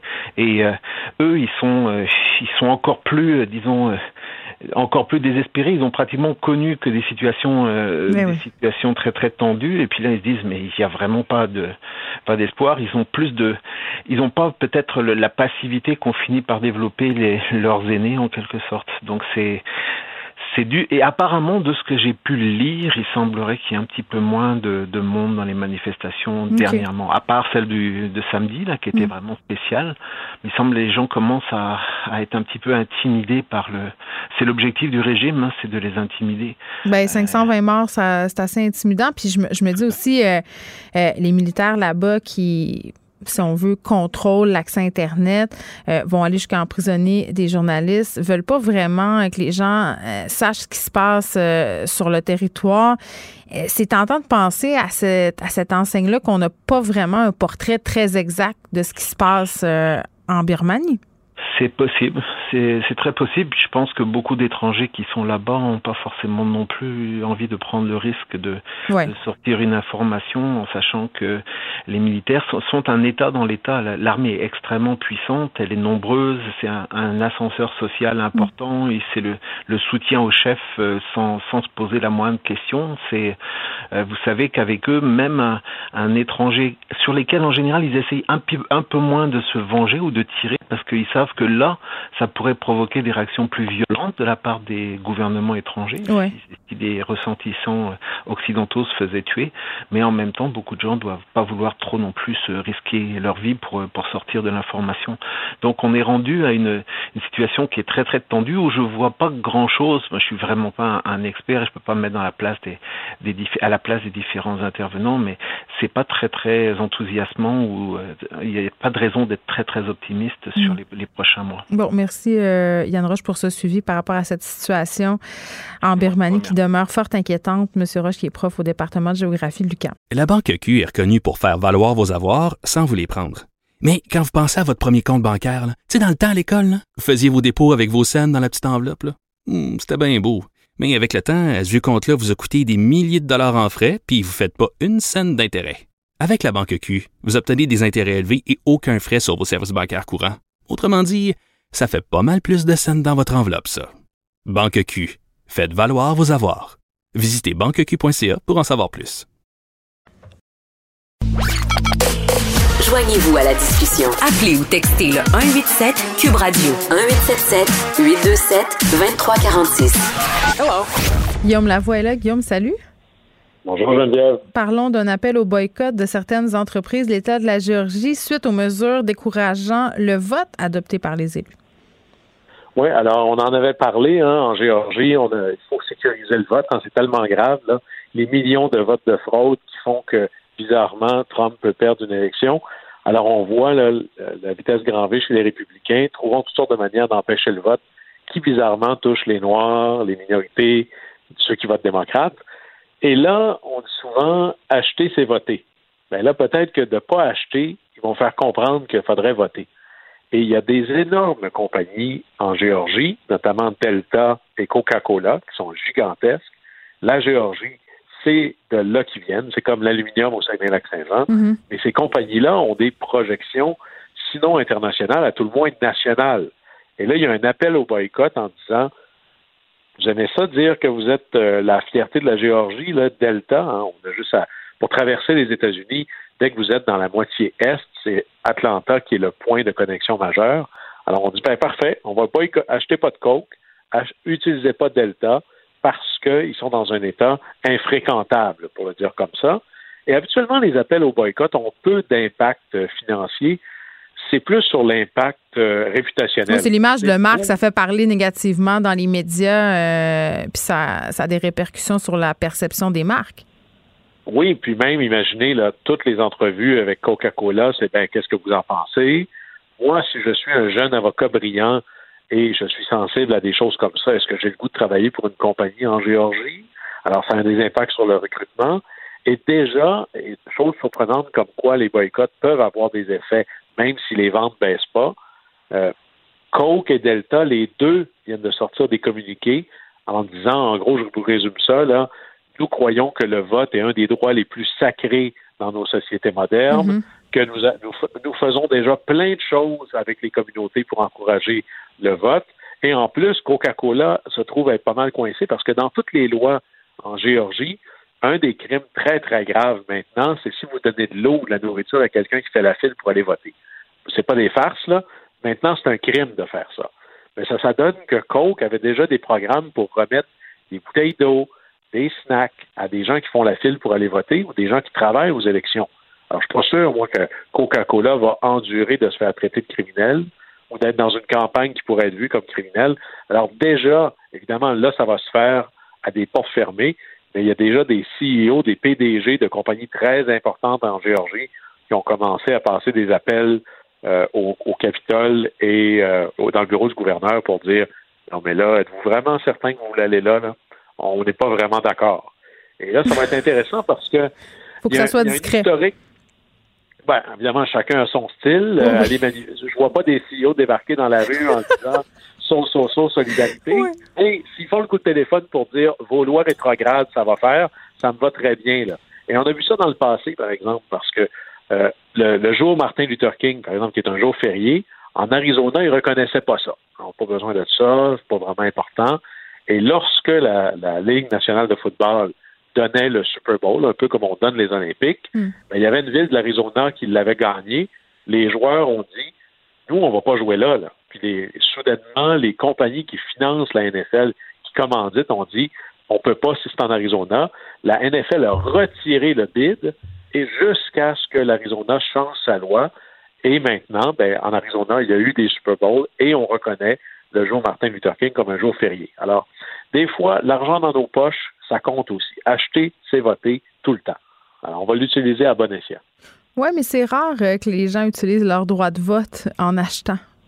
On est. En tout cas, moi, je trouve qu'on est très fort pour avoir des affirmations euh, et des valeurs, mais quand c'est le temps de mettre la main dans notre portefeuille, ça ne suit pas toujours. Non, ce que je pense. les, les principes ont des coûts. Alors, faut, faut au moins ah, imaginez ça là, en marge de manœuvre. là. Qu'est-ce que je peux faire pour influencer par mes, mon choix économique? C'est comme ça qu'on parle dans le marché. Alors, on va Mm. voir qu'est-ce qui va se passer. Ah, mais on oublie vite, Guillaume. Euh, émeute au Capitole, quand même, des policiers qui veulent poursuivre Trump au civil? Ça, c'est assez. D'abord, c'est extraordinaire, euh, dans le sens de exceptionnel. Alors, il y a eu les fameuses émeutes du 6 janvier 2021. Et là, il y a deux policiers avec euh, plusieurs années d'expérience. Là, c'est pas des, des genoux qui ont décidé de déposer une poursuite au civil pour 75 000 dollars pour des dommages physiques et émotionnels contre Donald J. Trump. Et là, il n'y a pas d'enjeu d'immunité. Là, un, il n'est pas président. Et deux, euh, c'est une poursuite au civil. Même s'il avait reçu, euh, même si euh, avait eu le pardon présidentiel, ça, c'est pour le code criminel. C'est une poursuite au civil. Et là, d'abord, c'est assez fou, deux policiers qui poursuivent un président parce qu'il a causé une émeute, il faut le faire. Et quand ça va aller au civil, il y aura trois preuves à faire, trois choses à établir. D'abord, est-ce que Trump a fait un appel à la violence? Un. Deux, est-ce qu'il y a eu de la violence? On pourrait dire un et deux, ça va. Et trois, c'est la clé. Est-ce qu'il y a un lien entre la déclaration de M. Trump ou les appels de M. Trump et ce qui s'est passé au Capitole? C'est comme ça qu'on établit la responsabilité. Et Tu sais, ça, parce que là, attends, attends, toi, t'es- t'es- est-ce que tu es en train de me parler euh, de l'appel au calme, entre guillemets, entre très gros guillemets, que M. Trump a fait par la suite ou euh, des discours de la matinée, là, où tout ça sera Non, pris ça en être- compte? Ça va être les discours d'avant et les discours du matin. OK, c'est ça. disant là, il faut pas accepter ça. Dans le Ouais. fond, quand il a craqué son monde au maximum, Mhm. et là, il disait, mais moi, j'ai rien à voir avec ça. Ben là. Ben là, la clé, elle est là, rendue là, c'est pas le 75 000 là. Peut-être que Trump va se mettre à faire des chèques vite, vite, vite. C'est s'il faut qu'un tribunal dise il y a un lien entre X et Y, là, on vient d'ouvrir la brèche complètement.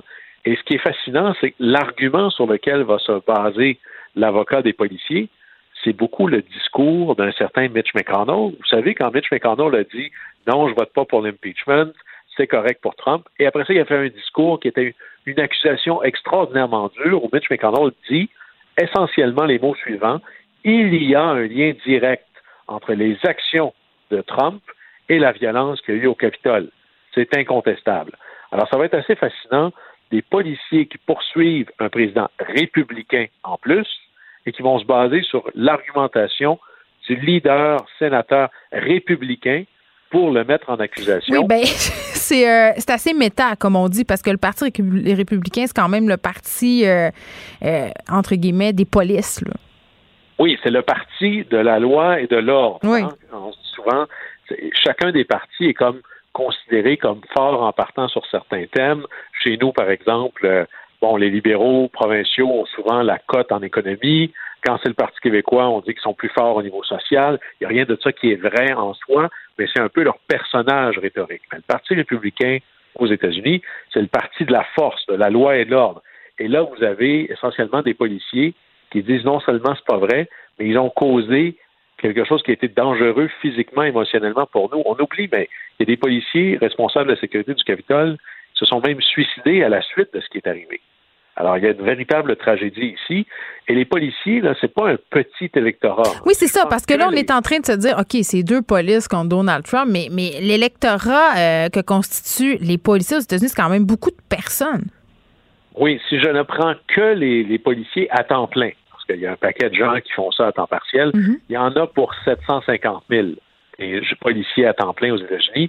Juste le service de la police de New York, on considère que c'est la troisième force, si on prenait ça militaire, au monde. Vous imaginez combien c'est costaud. Alors, c'est aux États-Unis, là, ça arrive en quatrième. Là. Vous avez l'armée, vous avez la garde nationale, puis c'est la, police de New York. Alors, c'est absolument phénoménal. Mais 700 000 personnes qui, normalement, sont, ils sont magnifiquement organisées dans des syndicats bien financés, qui jouent la politique comme il faut. Les élus se battent pour avoir l'appui des différents services de police. Alors évidemment, ça ne veut pas dire que tous les policiers vont se mettre à voter communiste demain matin ou à voter démocrate demain matin. Mais lorsque des policiers décident de poursuivre un élu républicain, c'est parce que ça craque quelque part dans le mélange. Et ça, ça va être intéressant jusqu'où ça va aller au plan judiciaire, hmm. mais aussi jusqu'où ça va aller au plan politique. Est-ce que ça va faire disons, craindre le parti républicain, à savoir, mais là, si notre coalition classique de la loi et l'ordre n'est pas aussi bonne dans sa perception qu'elle devrait l'être à cause de Trump, ben, peut-être qu'on n'a pas besoin de Trump tant que ça, mais on n'est vraiment pas là encore. Guillaume, merci beaucoup. On se parle demain. Au plaisir. Geneviève Peterson. Une animatrice pas comme les autres. Cube Radio. Mercredi, Elsie Lefebvre est avec nous, qui est chroniqueuse au Journal de Montréal. Vous pouvez aussi la lire, bien évidemment, dans le Journal de Québec. Elsie, salut. Bonjour Geneviève, ça va bien? Écoute, oui, ça va très bien tu voulais qu'on se parle euh, du professeur, du fameux professeur euh, Attaran. Puis je vais être super honnête avec toi, Elsie, j'en ai pas beaucoup parlé de cette histoire-là depuis le début parce que j'avais l'impression que j'avais pas les tenants et aboutissants euh, de toute cette histoire-là. Puis c'était pas clair au départ. le prof avait fait des commentaires problématiques sur les médias sociaux. Est-ce que l'université devait ou pas s'en mêler? Puis ce sont des propos, là, je veux le dire, qui sont excessivement problématiques, racistes envers le Québec, racistes envers les francophones. mais tout de même, ça relance en quelque sorte le débat débat de la liberté académique, mais de façon euh, inversée, si on veut. Oui, oui, oui, c'est ça. Ben, moi aussi, au début, tu sais, je regardais ça un peu de loin, je me disais, bon, tu sais. Une autre euh, affaire. Ben, c'est ça, puis ça fait plusieurs fois qu'on entend parler de l'Université d'Ottawa. Puis euh, il y avait eu le, le congédiement, la suspension là, de, du, professeur, le lieutenant Duval, oui. À l'époque pour le mot en haine. Puis, euh, plus que le dossier avançait, là, je me suis dit, là, ça n'a pas de bon sens. Une fois de plus, le Québec, on se fait traiter de tous les noms. Puis, euh, c'est comme si les Québécois, c'était normal, tu sais, de nous, euh, ben, c'est ça, d'avoir des propos haineux, puis qu'il n'y a pas de conséquences. D'ailleurs, je viens de voir qu'il y a quelques minutes à peine, l'Université d'Ottawa est enfin sortie euh, pour condamner les messages inacceptables d'Amir Bon, ben c'est ça. Attends, on va faire un petit peu de remise en contexte parce que ça fait déjà quelques quelques jours, j'allais dire semaines que ça se passe. Là. Euh, au début, l'Université d'Ottawa qui a dit ben non, on se mêle pas de ça, ça s'est pas passé euh, sur le campus dans un contexte d'enseignement. Qu'est-ce qu'il a dit, le professeur Attaran, exactement? Ben en fait, c'est ça, c'est que c'est tout en lien avec les, dossiers de racisme et de racisme systémique. Puis euh, bon, il a traité le, premier ministre François Legault de suprémaciste blanc.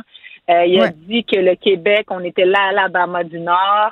c'est pas des compliments c'est ça, puis tu sais, je veux dire, il y, a eu une enfilade, tu sais, donc ça, ça, ça s'est produit. Il y a eu une motion à l'Assemblée nationale du Québec, unanime. Donc, il y a les quatre partis.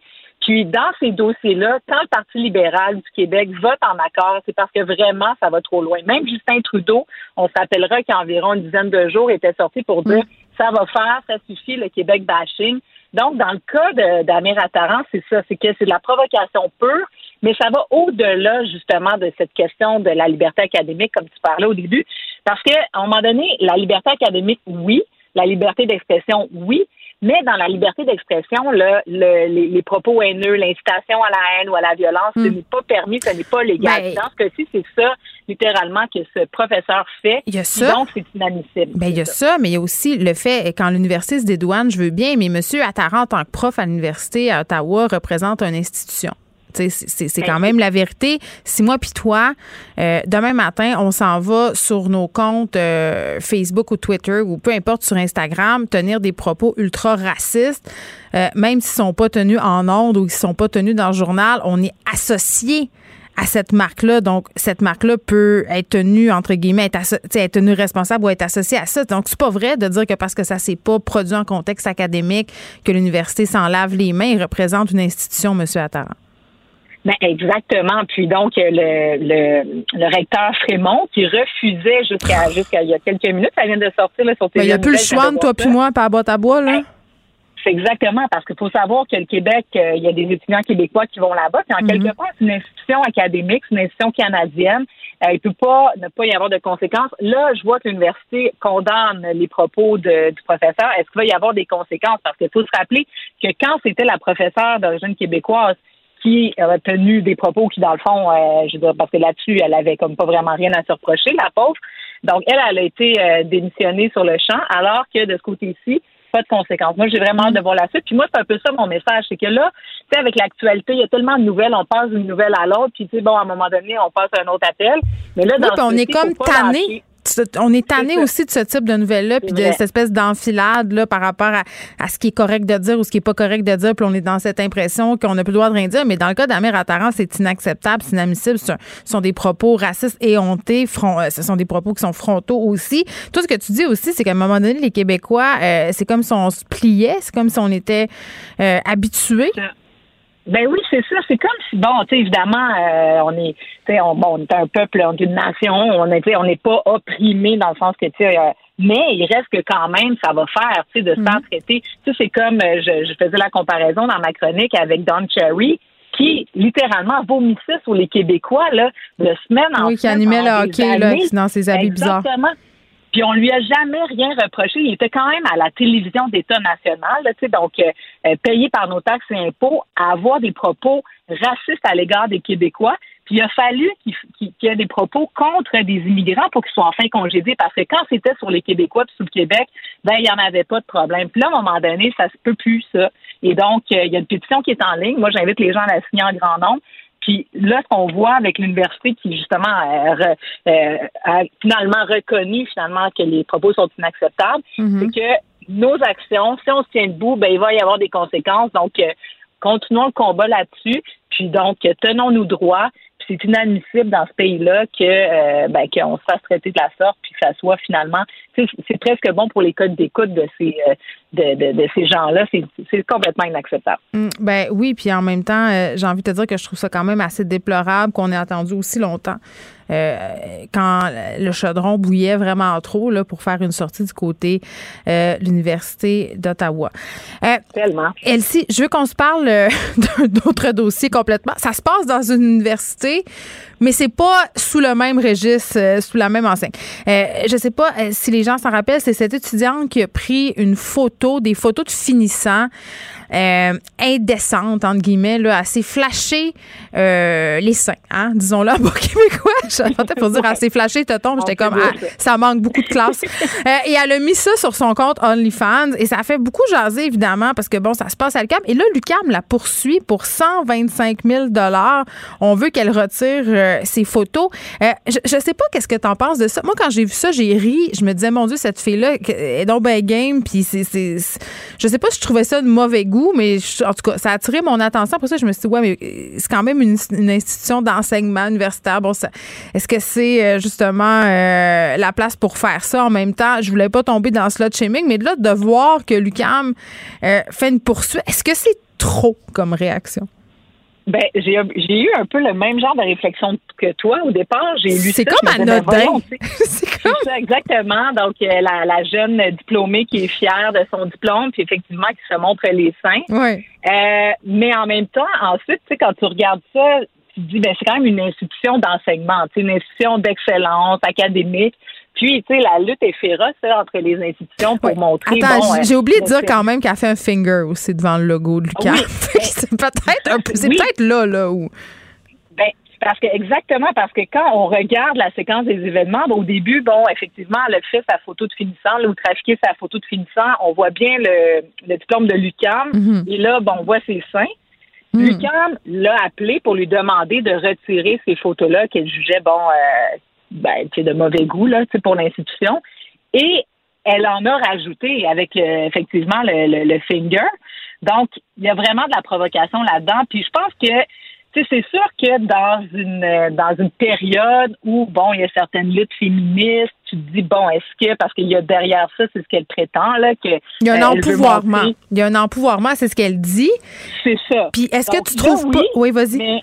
Mais mais, tu sais, si on, tu sais, je sais pas, là, si on voyait un homme qui se montrait, euh, le, le pénis, là, bon, ben, tu sais, euh, est-ce qu'on trouverait, tu sais, je dis non, là, ça marche pas, là, tu sais, à un moment donné, euh, il y, a, y a, non, tu sais, puis si elle veut montrer que c'est possible d'avoir des diplômes, elle a seulement enlevé le, le logo de l'UQAM, puis se montrer avec une toge, on va très bien comprendre le lien entre diplomation et femmes qui s'affirment dans toute sa splendeur, peu importe.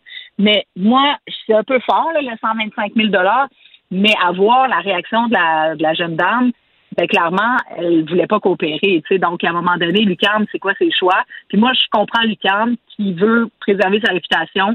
La lutte est féroce pour avoir les meilleurs étudiants dans le monde, pour démontrer qu'on est les, les, les meilleures institutions d'enseignement académique, l'excellence euh, quelque part, euh, il faut ce qu'il faut pour que ça arrête. Je sais pas. En même temps, c'est comme de dire que les femmes dénudées, ça montre que cette université-là n'est pas une université d'excellence. Je sais pas. C'est super délicat comme sujet, puis je trouve ça un peu hypocrite en quelque part aussi. Euh, puis honnêtement, je ne sais pas euh, à quelle enseigne loger là, sur cette affaire-là, parce que je me dis d'un bord, les universités ont cautionné pendant tellement d'années des comportements super problématiques et de la part des profs et de la part euh, des, des, comités étudiants qui organisaient des espèces de beuveries, des des campagnes de calage là, tu sais, à l'automne. Moi, j'ai déjà été là, puis écoute là, des filles un peu trop seules qui se ramassaient en boule, puis dans l'université là, qui marchaient au vu et au su des profs, des gardiens de sécurité, puis tout le monde, puis il se passait des affaires euh, vraiment pas catholiques là. Vous me passerez l'expression. Puis on fermait les yeux, puis c'était pas grave. Mais mais c'est tant que c'est pas sur la place publique, tant que c'est pas su, tant que c'est pas vu, ah là on dirait. Mais là quand tout à coup cette fille là décide qu'à un moment donné elle fait une photo, qu'elle se flash le chest puis qu'elle met ça sur OnlyFans, là quand tout à coup, Lucam est bien, bien intéressé par rapport à son risque réputationnel. Il y a quelque chose là qui qui me dérange. Après ça, est-ce que c'est est-ce que c'est de bon goût entre guillemets parce que je déteste cette expression là, je suis considérée par ailleurs comme une fille de mauvais goût puis j'en suis fière.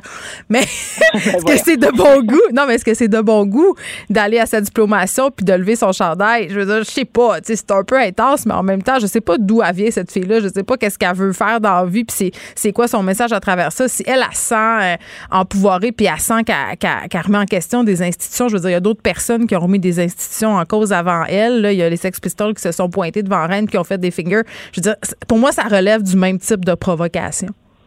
Ben, c'est là où effectivement c'est difficile de se positionner dans le dossier, mais en même temps, tu le dis toi-même, les institutions universitaires ont eu à se questionner sur ben ce qui permettait ou pas, puis qu'est-ce qui était justement peut-être dégradant ou non pour les femmes. Mais devrait peut-être se concentrer sur les profs qui couchent avec leurs étudiantes qui prennent leur classe pour des terrains de chasse. Du ça de C'est sûr, c'est sûr. Sauf qu'en même temps, tu sais, il y a tellement d'enjeux effectivement à traiter. Tu as raison. C'est sûr que ça amène tout un débat. Puis effectivement, on est capable de pointer tout plein de choses qui sont pas correctes. Est-ce que dans ce cas-ci, euh, Lucam euh, va trop loin, je le sais ben, pas. Je sais pas, mais moi, ce que je sais, elle là, c'est que cette jeune fille-là, ça veut pas payer 125 000 Il va falloir qu'elle enlève ses photos.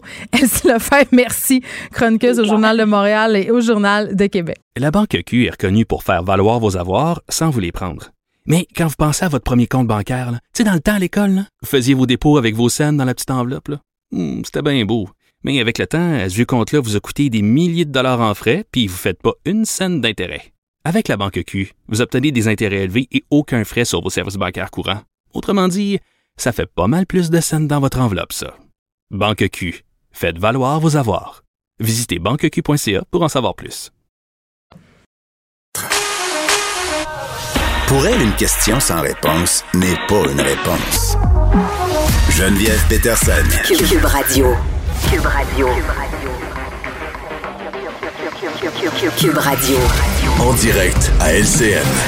14h30, c'est le moment d'aller retrouver notre collègue dans nos studios de Cube Radio, Geneviève Peterson. Salut Geneviève. Salut Julie. Alors, quelles sont tes attentes par rapport à cette annonce de 17 heures? Écoute, euh, mes attentes, je ne sais pas, mais j'ai l'impression qu'on est dans le jour de la marmotte. Vraiment, j'ai l'impression qu'on joue tout le temps dans le même film.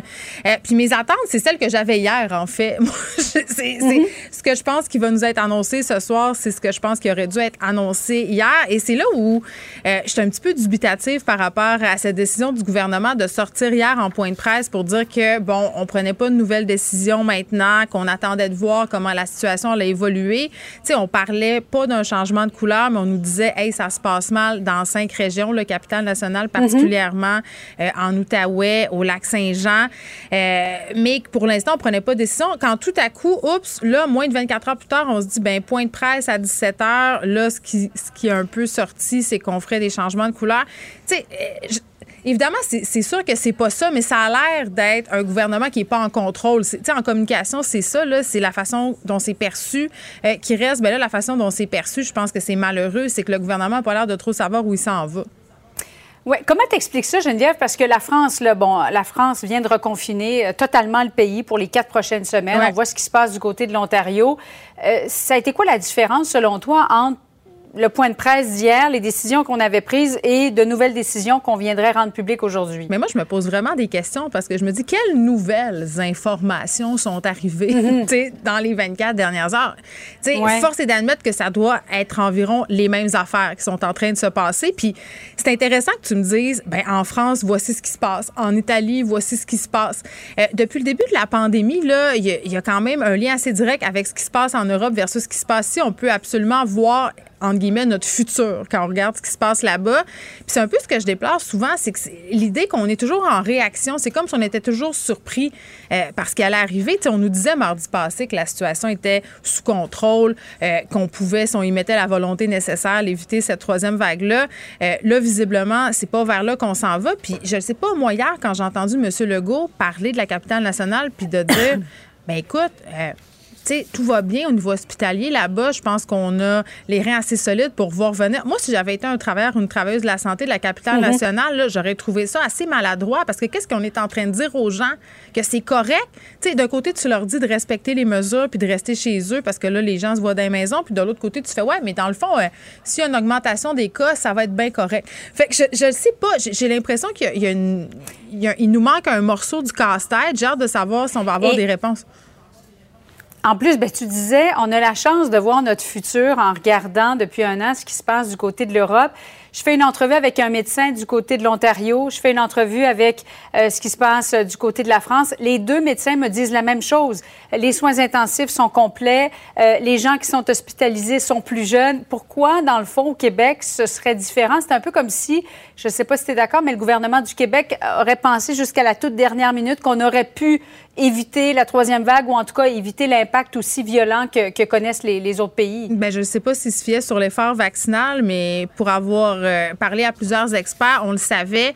Euh, pour la troisième mhm. vague, c'était déjà trop tard quand c'est commencé par rapport à où on était rendu pour les vaccins. Donc, c'est bizarre. C'est comme si dans la nuit de mardi à mercredi, on avait soudainement tenu compte de l'avis des experts, des médecins, des épidémiologistes. Il y a la santé publique, le gouvernement, puis il y a l'espèce d'autre santé publique au Québec qu'on a l'air de pas trop trop écouter. On a l'air de prendre des décisions politiques, pas des décisions de santé publique. Puis là, ben, je pense que ce soir, ce qu'on fait, c'est qu'on va prendre des décisions de santé publique, qu'on va dire aux gens, malheureusement, ben, je suis désolée, mais il faut rétro-pédaler. Puis ça, c'est pas bon pour l'image du gouvernement. C'est vraiment pas bon parce qu'après ça, comment tu veux que les gens adhèrent aux mesures? Euh, quand c'est du va-et-vient comme ça? Puis, tu sais, hier, on nous parlait des jeunes aussi, que c'était entre guillemets, la faute des jeunes adultes selon un sondage mené par l'INSPQ. Là. Euh, 50 euh, des jeunes adultes qui respecteraient pas les règles, qui se verraient dans les maisons. Je ne sais pas quoi penser. Est-ce que ça stigmatise un groupe? Est-ce que ça dit à l'autre groupe, ben c'est tout le problème, fait que nous, on peut faire ce qu'on veut à peu près? Mais le fait que le variant soit tellement plus contagieux, Geneviève, par exemple, tu as trois enfants, première vague, un de tes enfants, la COVID, tu aurais pu peut-être l'éviter, éviter la propagation au sein de toute la famille, mais on, a l'impression qu'avec un variant, une fois qu'il y en a un cas positif, euh, tout le monde va contracter la maladie. C'est la contagion vraiment qui fait la différence. Bien, la contagion, puis je, vais aller plus loin que ça, euh, au niveau des mesures aussi qui sont appliquées dans les écoles. Euh, les gens qu'il faut euh, isoler si on a un cas déclaré, au départ, mhm. c'était beaucoup moins drastique que maintenant. Là, maintenant, si, par exemple, mon enfant a la COVID, ben il faut isoler son groupe classe. Il faut isoler, par exemple, s'il prend le transport scolaire, les gens avec qui il a voyagé. Il faut isoler ses profs. Puis les familles de tous ces gens-là aussi doivent s'isoler. Ça veut dire ses frères, ses sœurs, mon conjoint, s'il habite dans même maison. Donc, ça fait beaucoup de gens à gérer pour un retour euh, à l'école qui, euh, je le redis, l'école, ça finit dans pas longtemps. C'est en juin. Est-ce qu'on aurait pu attendre? À suivre donc à 17h. Merci beaucoup, Geneviève. Bon après-midi à toi. Merci. La Banque Q est reconnue pour faire valoir vos avoirs sans vous les prendre. Mais quand vous pensez à votre premier compte bancaire, tu sais, dans le temps à l'école, vous faisiez vos dépôts avec vos scènes dans la petite enveloppe. là. Hmm, C'était bien beau.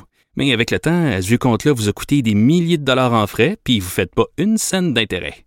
Avec la banque Q, vous obtenez des intérêts élevés et aucun frais sur vos services bancaires courants. Autrement dit, ça fait pas mal plus de scènes dans votre enveloppe, ça. Banque Q, faites valoir vos avoirs. Visitez banqueq.ca pour en savoir plus.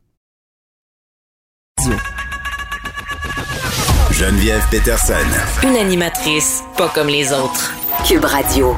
Avec le docteur Luceno, qui est médecin vétérinaire, fondatrice du magazine euh, Web Flair et compagnie. Docteur Reynaud, bonjour.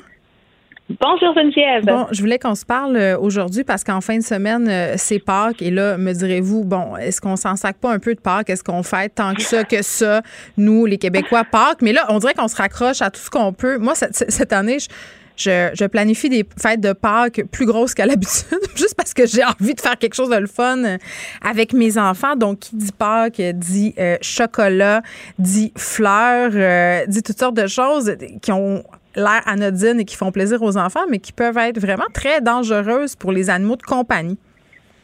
C'est vrai. Puis on a tellement envie de se faire plaisir de ce temps-là. Et ma fille, moi, qui a 12 ans, m'a demandé une chasse aux œufs, hein, les œufs de, de chocolat. On Fait que n'a pas un cocoton.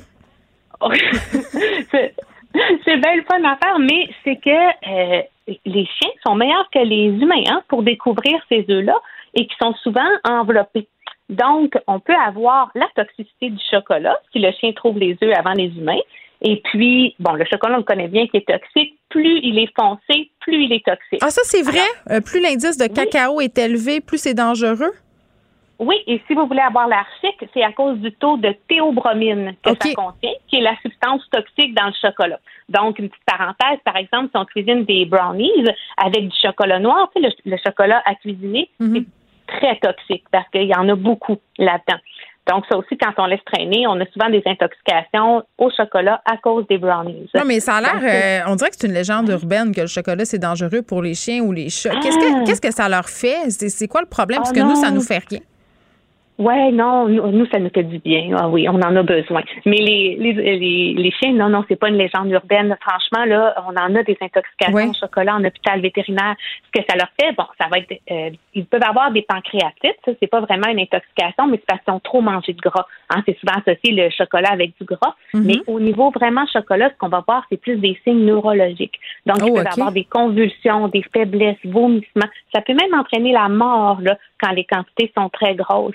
Et le problème, c'est que les petits chiens ont besoin d'une moins grosse quantité de chocolat que euh, les gros chiens parce que ça fonctionne avec le poids. Donc, si notre animal mange du chocolat, ce qui nous aide beaucoup les vétérinaires à calculer la dose toxique, c'est si vous apportez l'emballage avec l'animal. Comme ça, on calcule le taux de tox- toxicité en fonction du poids de l'animal. hein. Ça, ça nous aide. Donc, si je fais une chasse au coco, ce que je comprends, c'est que je suis mieux de laisser mon chien dans sa cage, s'il y a une cage, ou de le Oui. mettre ailleurs, ou de le superviser. Oui, ou de laisser les chocolats cachés à des hauteurs euh, inaccessibles pour le chien. Puis pour les chats, c'est-tu Euh, dangereux? C'est dangereux aussi, mais pas, euh, pas la même toxicité. Ils sont Euh, peut-être pas attirés autant. Les chiens, c'est comme un peu des trocs à vidange. Là, ils mangent n'importe quoi. Les chats, c'est Ah, oui, moins oui, ça. Oui, Oui, mon premier cadeau que j'avais eu là, quand j'étais jeune vétérinaire, c'était des chocolats Godiva. Et j'étais, écoute, Geneviève, tellement là, sublimée par ce client-là qui était reconnaissant. J'étais vraiment dans mes premières semaines de pratique. Et mon labernois de l'époque avait mangé toutes mes Godiva. Oups. Au complet. Fait que non seulement il a vomi tous les papiers, n'est-ce pas? Il y a eu des problèmes avec ça. Il m'a fait une pancréatite, puis il y a eu une toxicité. Voilà l'histoire de mon premier cadeau reçu d'un Donc, client il content. faut pas niaiser avec ça, puis ça peut vraiment être dangereux. Mais c'est quoi le problème avec les fameux listes de Pâques? Parce que c'est très beau, puis ça Ah. fait très beau sur notre table de brunch le dimanche. C'est vrai que c'est joli, ces fleurs-là. Ultra, super toxiques pour les chats. On niaise pas avec ça. S'il y a un chat dans une maison, il n'y a pas de liste qui rentre dans cette maison-là. Comme on disait tantôt, on a envie de se faire plaisir, hein, s'acheter un petit bouquet, mettre ça sur la table Pascal, c'est beau. Non, non, non, non, pas de liste. Toutes les parties de la plante sont toxiques au complet. Les pétales, euh, les, je suis pas bonne d'un plante, le mais tu sais ce qu'il y a au milieu de la fleur, euh, les, pistils. bout, tout. Les pistils. Pourquoi c'est ça? Souvenir de secondaire 3. Euh, non, mais sans jeu, mais est-ce que les chats, ils sont attirés de manger ça? Parce que. je- Ben, quand tu rentres une fleur dans la maison, le chat, il va observer. Hein, Le chat, il aime ça voir tout ce qui se passe dans son environnement. Fait qu'il peut, par exemple, se frotter sur cette plante-là et après ça, juste lécher ses poils. Hmm. Le pollen qui a été déposé sur les poils, c'est assez pour que ce soit toxique. Et ce que ça fait, c'est au bout de quelques heures, il va développer une insuffisance rénale aiguë et nous n'avons pas de traitement. On peut rien faire. essayer de, ben, on peut soutenir les reins du chat en espérant que la toxicité passe. Ouais, puis ça, ça coûte une beurrée, hein, docteur Reynaud, on va se le dire. Ben oui, parce que c'est des grosses, grosses hospitalisations avec haut risque de mortalité. Souvent, on veut les garder en observation même la nuit. Et puis, les reins, c'est un organe filtre obligatoire. Tu sais, même chez les humains, on va faire de la dialyse, ce genre de choses-là. On n'a pas tous ces moyens-là pour les chats.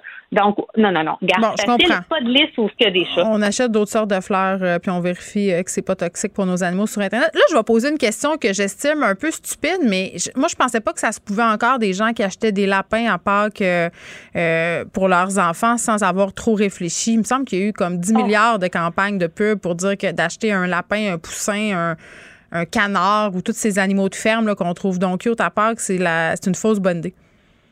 Geneviève, crains-moi pas. Ben, je te crains, là, vas-y, t'es là pour Facebook, deux, deux personnes m'écrivent Allô, docteur Renaud, je veux acheter un lapin pour ma fille de 5 ans, l'autre de 8 ans. Quelle race me recommandes-tu? C'est incroyable. Mais attends, si on réfléchit, c'est correct. Si tu as réfléchi à c'est quoi avoir un lapin, puis ce que ça impliquait comme soin, puis comme temps de vie, ça, tu as le droit, là. Mais, mais c'est ça, il faut réfléchir avant. Ben moi, j'adore les lapins. Mais il y a deux choses Ah, qui ouais. pas là-dedans. Ah, moi, j'aime ça. Moi, j'aime ça les manger, là. Oh non, Geneviève. Ok. C'est vraiment des êtres là, très, très gentils. Un lapin, c'est comme un chat. Ça vit en liberté Ah, vrai? dans la maison. C'est pas, oui, c'est pas un animal qu'on laisse dans la cage. Là. Non, non, c'est un animal qui a besoin d'un minimum de 30 heures par semaine de liberté. Mais je le animal savais pas, ça, docteur Renaud. Moi, dans ma tête, un lapin, Oui. tu gardes ça dans un clapier, là. Non, un lapin, là, ça vit avec sa famille. Ça peut être propre. C'est juste qu'il faut que la litière soit facilement accessible. Par exemple, il ne faut pas qu'il marche trop longtemps pour se rendre à sa litière, mais ça apprend très, très bien à être propre. Ça aime se faire prendre. Il y a plein de lapins qui dorment avec leur propriétaire. C'est Ah. réellement plus comme un chat. Oui, c'est super, les lapins. Moi, je les aime beaucoup, beaucoup. Elle a les vendez-moi pas trop le lapin, là, parce que là, moi, j'ai une ménagerie, j'aime bien ça. Oh, moi, je te dis, c'est un petit animal qui me plaît beaucoup de par son intelligence, son drôle, son, ils ont, ils ont, ils ont de l'énergie, ils s'intéressent, ils interagissent bien avec la famille. Mais ce que j'aime pas dans les emails que j'ai eus ce matin, Hmm. dans les messages, c'est pas tant que les gens aient réfléchi ou pas, mais on peut pas penser qu'un enfant de 5 ans va prendre responsabilité du lapin. Ah ben non, mais jamais. Quand tu achètes un animal de compagnie, même si tes enfants te promettent sur la tête de leur toutou préféré qu'ils vont le sortir, qu'ils vont s'en occuper, ça- on s'entend là, ça dure deux semaines. Après ça, c'est toi qui ramasses les crottes, puis c'est toi qui vas au magasin acheter la litière. Oui, puis un lapin, c'est pas un animal low maintenance. Tu sais, un lapin, là, ça mange pas de la moulée. Ça en mange un tout petit peu, 25 grammes par kilogramme de lapin. Un lapin, ça mange du foin à volonté. Ça en a besoin. ça. pour Fait qu'on sait pas tout ça. On, on, on se Non. renseigne pas assez. Donc, c'est ça la clé. Il faut, il faut faire. euh, bon, j'ai- je suis plus capable de dire l'expression faut faire ses recherches, mais c'est quand même ça qu'il faut faire. faut les faire. Euh, mais, euh, Lucie, tu m'as presque vendu euh, l'idée d'un lapin, mais non. Là, je vais m'en tenir à mon chien euh, qui arrive euh, incessamment dans le cours de l'été si tout va bien. Docteur Renaud, c'est toujours un plaisir. euh, là, j'ai passé du vous au-dessus dans cette entrevue-là. Je pense qu'on va se dire tu Ouais. maintenant. Fait Hainaut- bien plaisir entre amis des animaux. oui, Céno, merci, qui est médecin vétérinaire. On peut la suivre sur sa page Facebook, fondatrice du magazine web Fleur et compagnie. Le, le commentaire de Danny Saint-Pierre, un chef pas comme les autres. Dany Saint-Pierre qui fait une passe de bric-à-bas avec son micro. Eh boy, oui, je viens de faire un, je viens de faire un Christy de beau, euh, une belle toast à terre. là. bon, euh, là, euh, avant qu'on. Ah non, on commence par le chef euh, du restaurant euh, d'Outaouais. Triste nouvelle qui meurt de la COVID-19. à fait. un, un restaurant quand même assez connu. Est-ce qu'on peut dire une institution? Ben, moi, je pense que oui. Euh, J'ai parlé à plusieurs amis, euh, dont Denis Girard, qui est le chef exécutif du casino du Lac Lémy. Euh, Monsieur Jean-Claude Chartrand, 53 ans, décédé euh, de, de cause de la COVID-19. On parle du restaurant Le Ré des Bois à Chelsea. Belle grande maison, 220 places à Le Ré, justement, euh, des Bois. Et puis, il est mort. Il avait investi avec sa conjointe beaucoup de sous dans cet endroit euh, qui est déjà une institution là-bas. Puis ça m'a vraiment fait freaker. J'ai vraiment pogné de quoi un matin quand j'ai vu ça. À cause, à cause que ça rend les choses réelles? Ben, non seulement ça rend les choses réelles, mais tu sais, moi, euh, j'ai plein d'affaires que j'ai commencées, là, puis je m'imaginerais pas euh, partir, puis de laisser ça comme ça, puis de, de- que d'autres mondes ramassent mon mess dans le fond. Puis ça m'a vraiment rendu très conscient. Je me suis comme projeté dedans. C'est, ça fait, j'arrive pas à faire ça très souvent, là. Ça Mm. m'a shaké ce matin. Puis tu sais, une petite fille de 12 ans, une conjointe qui est là, puis qui doit tenir la patente. Une maison tu peux pas changer grand-chose. C'est un peu comme si on essayait de changer le menu à l'Express ici. Tu sais, quand tu s'en vas manger tes os à moelle, là, tu t'attends à ce que ce soit pareil, mais si le chef part de cette façon-là, surtout, qu'il n'y a pas de relève parce que c'est le cas en ce moment, Parce que c'est soudain. oui, c'est soudain. Puis tu te dis, OK, est-ce qu'il y a une, est-ce qu'il y a quelqu'un qui a relevé, qui a noté les processus? Est-ce qu'après ça, tu peux te fier sur quelqu'un qui n'est pas euh, propriétaire de la business pour garder ça en vie, puis de ramener ces standards-là? Qu'est-ce qui arrive après? Moi, c'était qu'est-ce qui arrive après dans cette affaire-là? Hey, je veux pas. euh, mon Dieu, c'est toujours un peu délicat de parler de ça, mais, mais quand il nous arrive une chose comme ça, quand, quand une personne, euh, c'est pas quelqu'un qui était proche de toi, là, mais c'est quelqu'un qui est dans ton milieu, fait que tu- tu tu t'identifies, tu, te projettes. Oui. Moi, ça me fait toujours dire, euh, ah, coudon, mais c'est- c'est un- un- une pensée très fugace qui s'estompe parce qu'on n'aime pas ça penser à notre mort. C'est mes affaires sont-tu correctes? Si jamais je mourais, est-ce que mes enfants vont être corrects? Est-ce que mes affaires sont assez en ordre pour pas que ça devienne justement un bordel, pour pas euh, que ma mère, puis mon père, puis mon chum soient en train de- d'essayer de, démêler tout ça? Tu sais, ça fait des. genre, écoute, il y en a des histoires là, où ça fait un bordel sans nom, où les parents n'ont pas de testament. Mhm. Euh, c'est l'enfer. Donc, à chaque fois que j'entends une histoire comme ça, je, je pense à ça, mais pas longtemps. Puis, tu Tout à fait. comprends? T'as raison, moi aussi, même affaire. On en revient tous dans la délinquance. Puis dans, dans- parce que puis ma mère qui travaille dans le monde des assurances, mais maintenant elle est retraitée, euh, elle vendait de l'assurance vie, tu sais. Puis c'est toujours un, sujet euh, vraiment tabou de parler de ça. Puis elle dit tout le temps, c'est qu'en parler, ça fait pas mourir. Mais j'ai l'impression qu'on veut pas en parler, puis on veut pas euh, penser à tout ça parce qu'on a l'impression que ça va nous porter malheur. Ben, je pense que tu t'attends pas à 53 ans de partir vite comme ça. Ben non.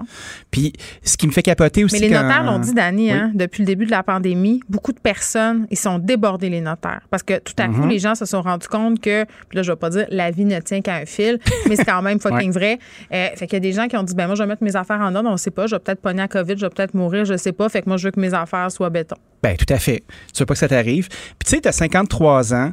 euh, tu te dis, OK, j'ai une run d'à peu près une dizaine d'années encore. Mon restaurant va bien. On réinvestit. Tu sais, ils ont réinvesti des sous pour donner un petit vent de fraîcheur à la patente. Fait que ça, c'est du vieux gagné. Veux, veux pas. C'est de l'argent que tu aurais besoin en ce moment pour justement te sortir. Puis là, tu fais comme, bon, OK, j'ai 220 places. Qu'est-ce que je fais? Est-ce que je vends? Qui va acheter ça aujourd'hui? Puis là, c'est comme... Ben, dans la conjoncture Ouf. actuelle, j'ai envie de te dire pas grand monde. Ouf, la catastrophe. Fait que, écoute, ça. mon cœur est avec eux. Euh, Ben, nos condoléances à la famille à euh, de Jean-Claude Chartrand, Ouais, euh, qui est décédé de la COVID. grand monsieur dans, dans sa région. Puis, je pense que ça nous dit aussi, bon, ben, quand les restos vont rouvrir, on, on se doit d'aller faire un petit tour au moins une fois. Ben oui. D'aller faire un tour, pense puis que oui. juste honorer cette mémoire-là, Puis puis de de- penser à, d'être solidaire. à ce qu'il y a eu- à ce qu'il y a eu lieu là.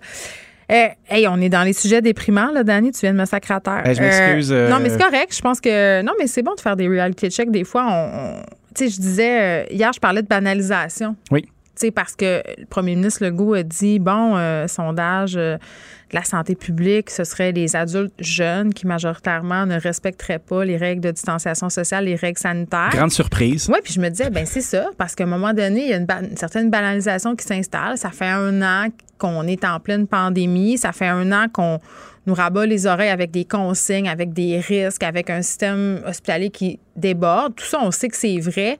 Mais c'est rare qu'on touche à ça de façon tangible. Moi, Mhm. je connais des gens qui l'ont eu la COVID. Je touche du bois. Ça s'est bien passé pour eux. C'est-à-dire, ils ont été malades, mais ils sont pas morts. Puis, il y a personne qui a eu la COVID longue. Tu sais, fait que si t'es pas euh, capable d'avoir un recul, c'est facile de sombrer dans le côté de se dire, ben écoute, tu sais, la COVID, finalement, on est en train d'exagérer avec tout Oh, On ça en existe pour vrai, capoter? je connais personne. Non, euh, je me suis pas rendue là, mais, mais le- le- le- la tentation de banaliser ça puis de se dire, hey, on va faire nos exceptions d'année. Tu sais, toi puis moi, mettons, on est un bon exemple, OK? Oui. Euh, on est jeune, on est en santé, on se voit tous les jours ici Oui. en studio. C'est sûr qu'il y a un plexiglas entre nous deux. C'est sûr qu'il y a des mesures sanitaires qui sont mises en place, mais ça pourrait être tentant de se dire, ouais, mais puisqu'on se voit le jour, pourquoi on pourrait pas prendre un verre un soir, mettons, tu viens chez nous, je vais chez vous, euh, on met des masques, ta blonde est là, mon chum est là, tu sais, on est déjà dans des... Tu sais, c'est ça, les Mhm. gens font leurs accommodements parce qu'ils ont l'impression qu'ils sont en sécurité, puis des histoires comme ça, ça nous ramène, c'est plate à dire, là, mais ça nous ramène un peu au fait que ça se passe en ce moment, puis tu peux avoir 53 ans, puis mourir, puis d'ailleurs, les spécialistes en santé nous le disent, clientèle, entre guillemets, des hôpitaux beaucoup plus jeunes. Beaucoup plus la jeune, t'offres beaucoup plus longtemps, grosse séquelle. Moi, c'est premier- longue, là, on n'en parle pas beaucoup, là, mais ça n'a pas l'air drôle, hein, six mois plus tard, d'avoir encore des palpitations cardiaques, des maux de tête, des problèmes respiratoires, pas d'énergie. Ouais, puis c'est excessivement coûteux aussi. Euh, quelqu'un qui reste en- aux soins intensifs trois semaines, un mois, là. C'est trois, trois semaines, quatre semaines, là, les médecins me disent, de ventilation, d'être sous respirateur, c'est très long. Puis la, tra- la trachéo que tu as après, puis tout ça, là, ben écoute, moi, je veux pas, je veux pas donner personne. Mais c'est est là, là, On- l'a- d'en face. mais c'est le premier membre euh, de l'espèce de, de communauté culinaire québécoise Je que je vois partir. Euh, bon, euh, continuons euh, dans le milieu de la restauration. Là, on a ce point de presse à Oui. 17 h. euh, on va nous faire des annonces apparemment. Là, on peut se douter que dans certaines zones du Québec, les salles à manger des restaurants vont refermer. J'ai envie de te dire, c'est une mauvaise joke. Tu sais, parce que sérieusement, là, tu me le disais ici même, il y a quelques jours à peine. euh, si on est pour ouvrir, pour refermer, on est tous bien de laisser ça fermer parce que ce sont des coûts astronomiques. Daniel, les... mettons que ça se passe, là. Puis, tu sais, Ben, c'est à 5 heures. je pense que, je pense, non, mais je me garde une petite réserve, mais tu sais, je suis quand même persuadée que ça va se faire. C'est des coûts. Les gens ont rempli leur frigidaire, là, puis Ben sortez-nous oui. pas le take-out, là. Sortez-nous pas qui ont juste à transformer tout ça en take-out, là. Ben oui, c'est comme si on, on était toujours euh, oh, sont, sont créatifs, eux autres, Ouais. ils vont, sont capables. Tu sais, je parlais à Graziella Battista de la très grande maison italienne Graziella ici à Montréal tout à l'heure dans le cadre de mon émission, l'addition, euh, où on va pouvoir à 14h, la plug est faite, l'entendre. Et euh, on avait une Mhm. discussion sur le fait à quel point c'est complexe. Puis c'est non seulement complexe de rouvrir, mais c'est complexe de s'assurer qu'on a gardé les gens. Si c'est pas le cas, de reformer de nouvelles personnes. Puis sais, dans des métiers qui sont très techniques, comme fabriquer des pâtes à la main, euh, les cuissons, la subtilité, les temps, le timing, la texture des sauces. Non, mais attends, il y a tout ça- ce qui fait l'excellence. Il y a là, la technique, Dani. Faut que tu repartes. Il y a la technique, mais parle-nous un peu de c'est quoi monter une brigade.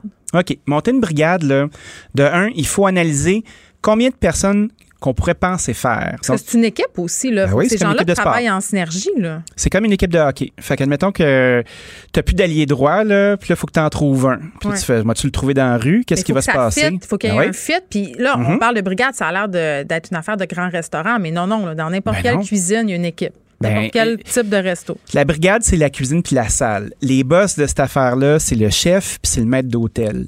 Puis après ça, ben, tout ce qui va découler des opérations que tu vas faire, ben, ça va être selon le nombre de sièges que tu as dans ta salle. Fait que, exemple, j'ai 40 places. Est-ce que je veux le rouler une fois ou deux fois? Ou trois fois? Après ça, la question qui se pose, c'est si je le roule juste une fois, combien je dois charger par tête pour être capable d'y arriver? J'ai-tu le droit de poser une question? Ben, 15, certain. Euh, bon, pour les gens qui savent pas, le rouler une fois, deux fois, trois fois, ça veut dire euh, faire plusieurs services là, par Oui. soirée. Euh, un restaurant qui roule trois fois ses tables, Ouais.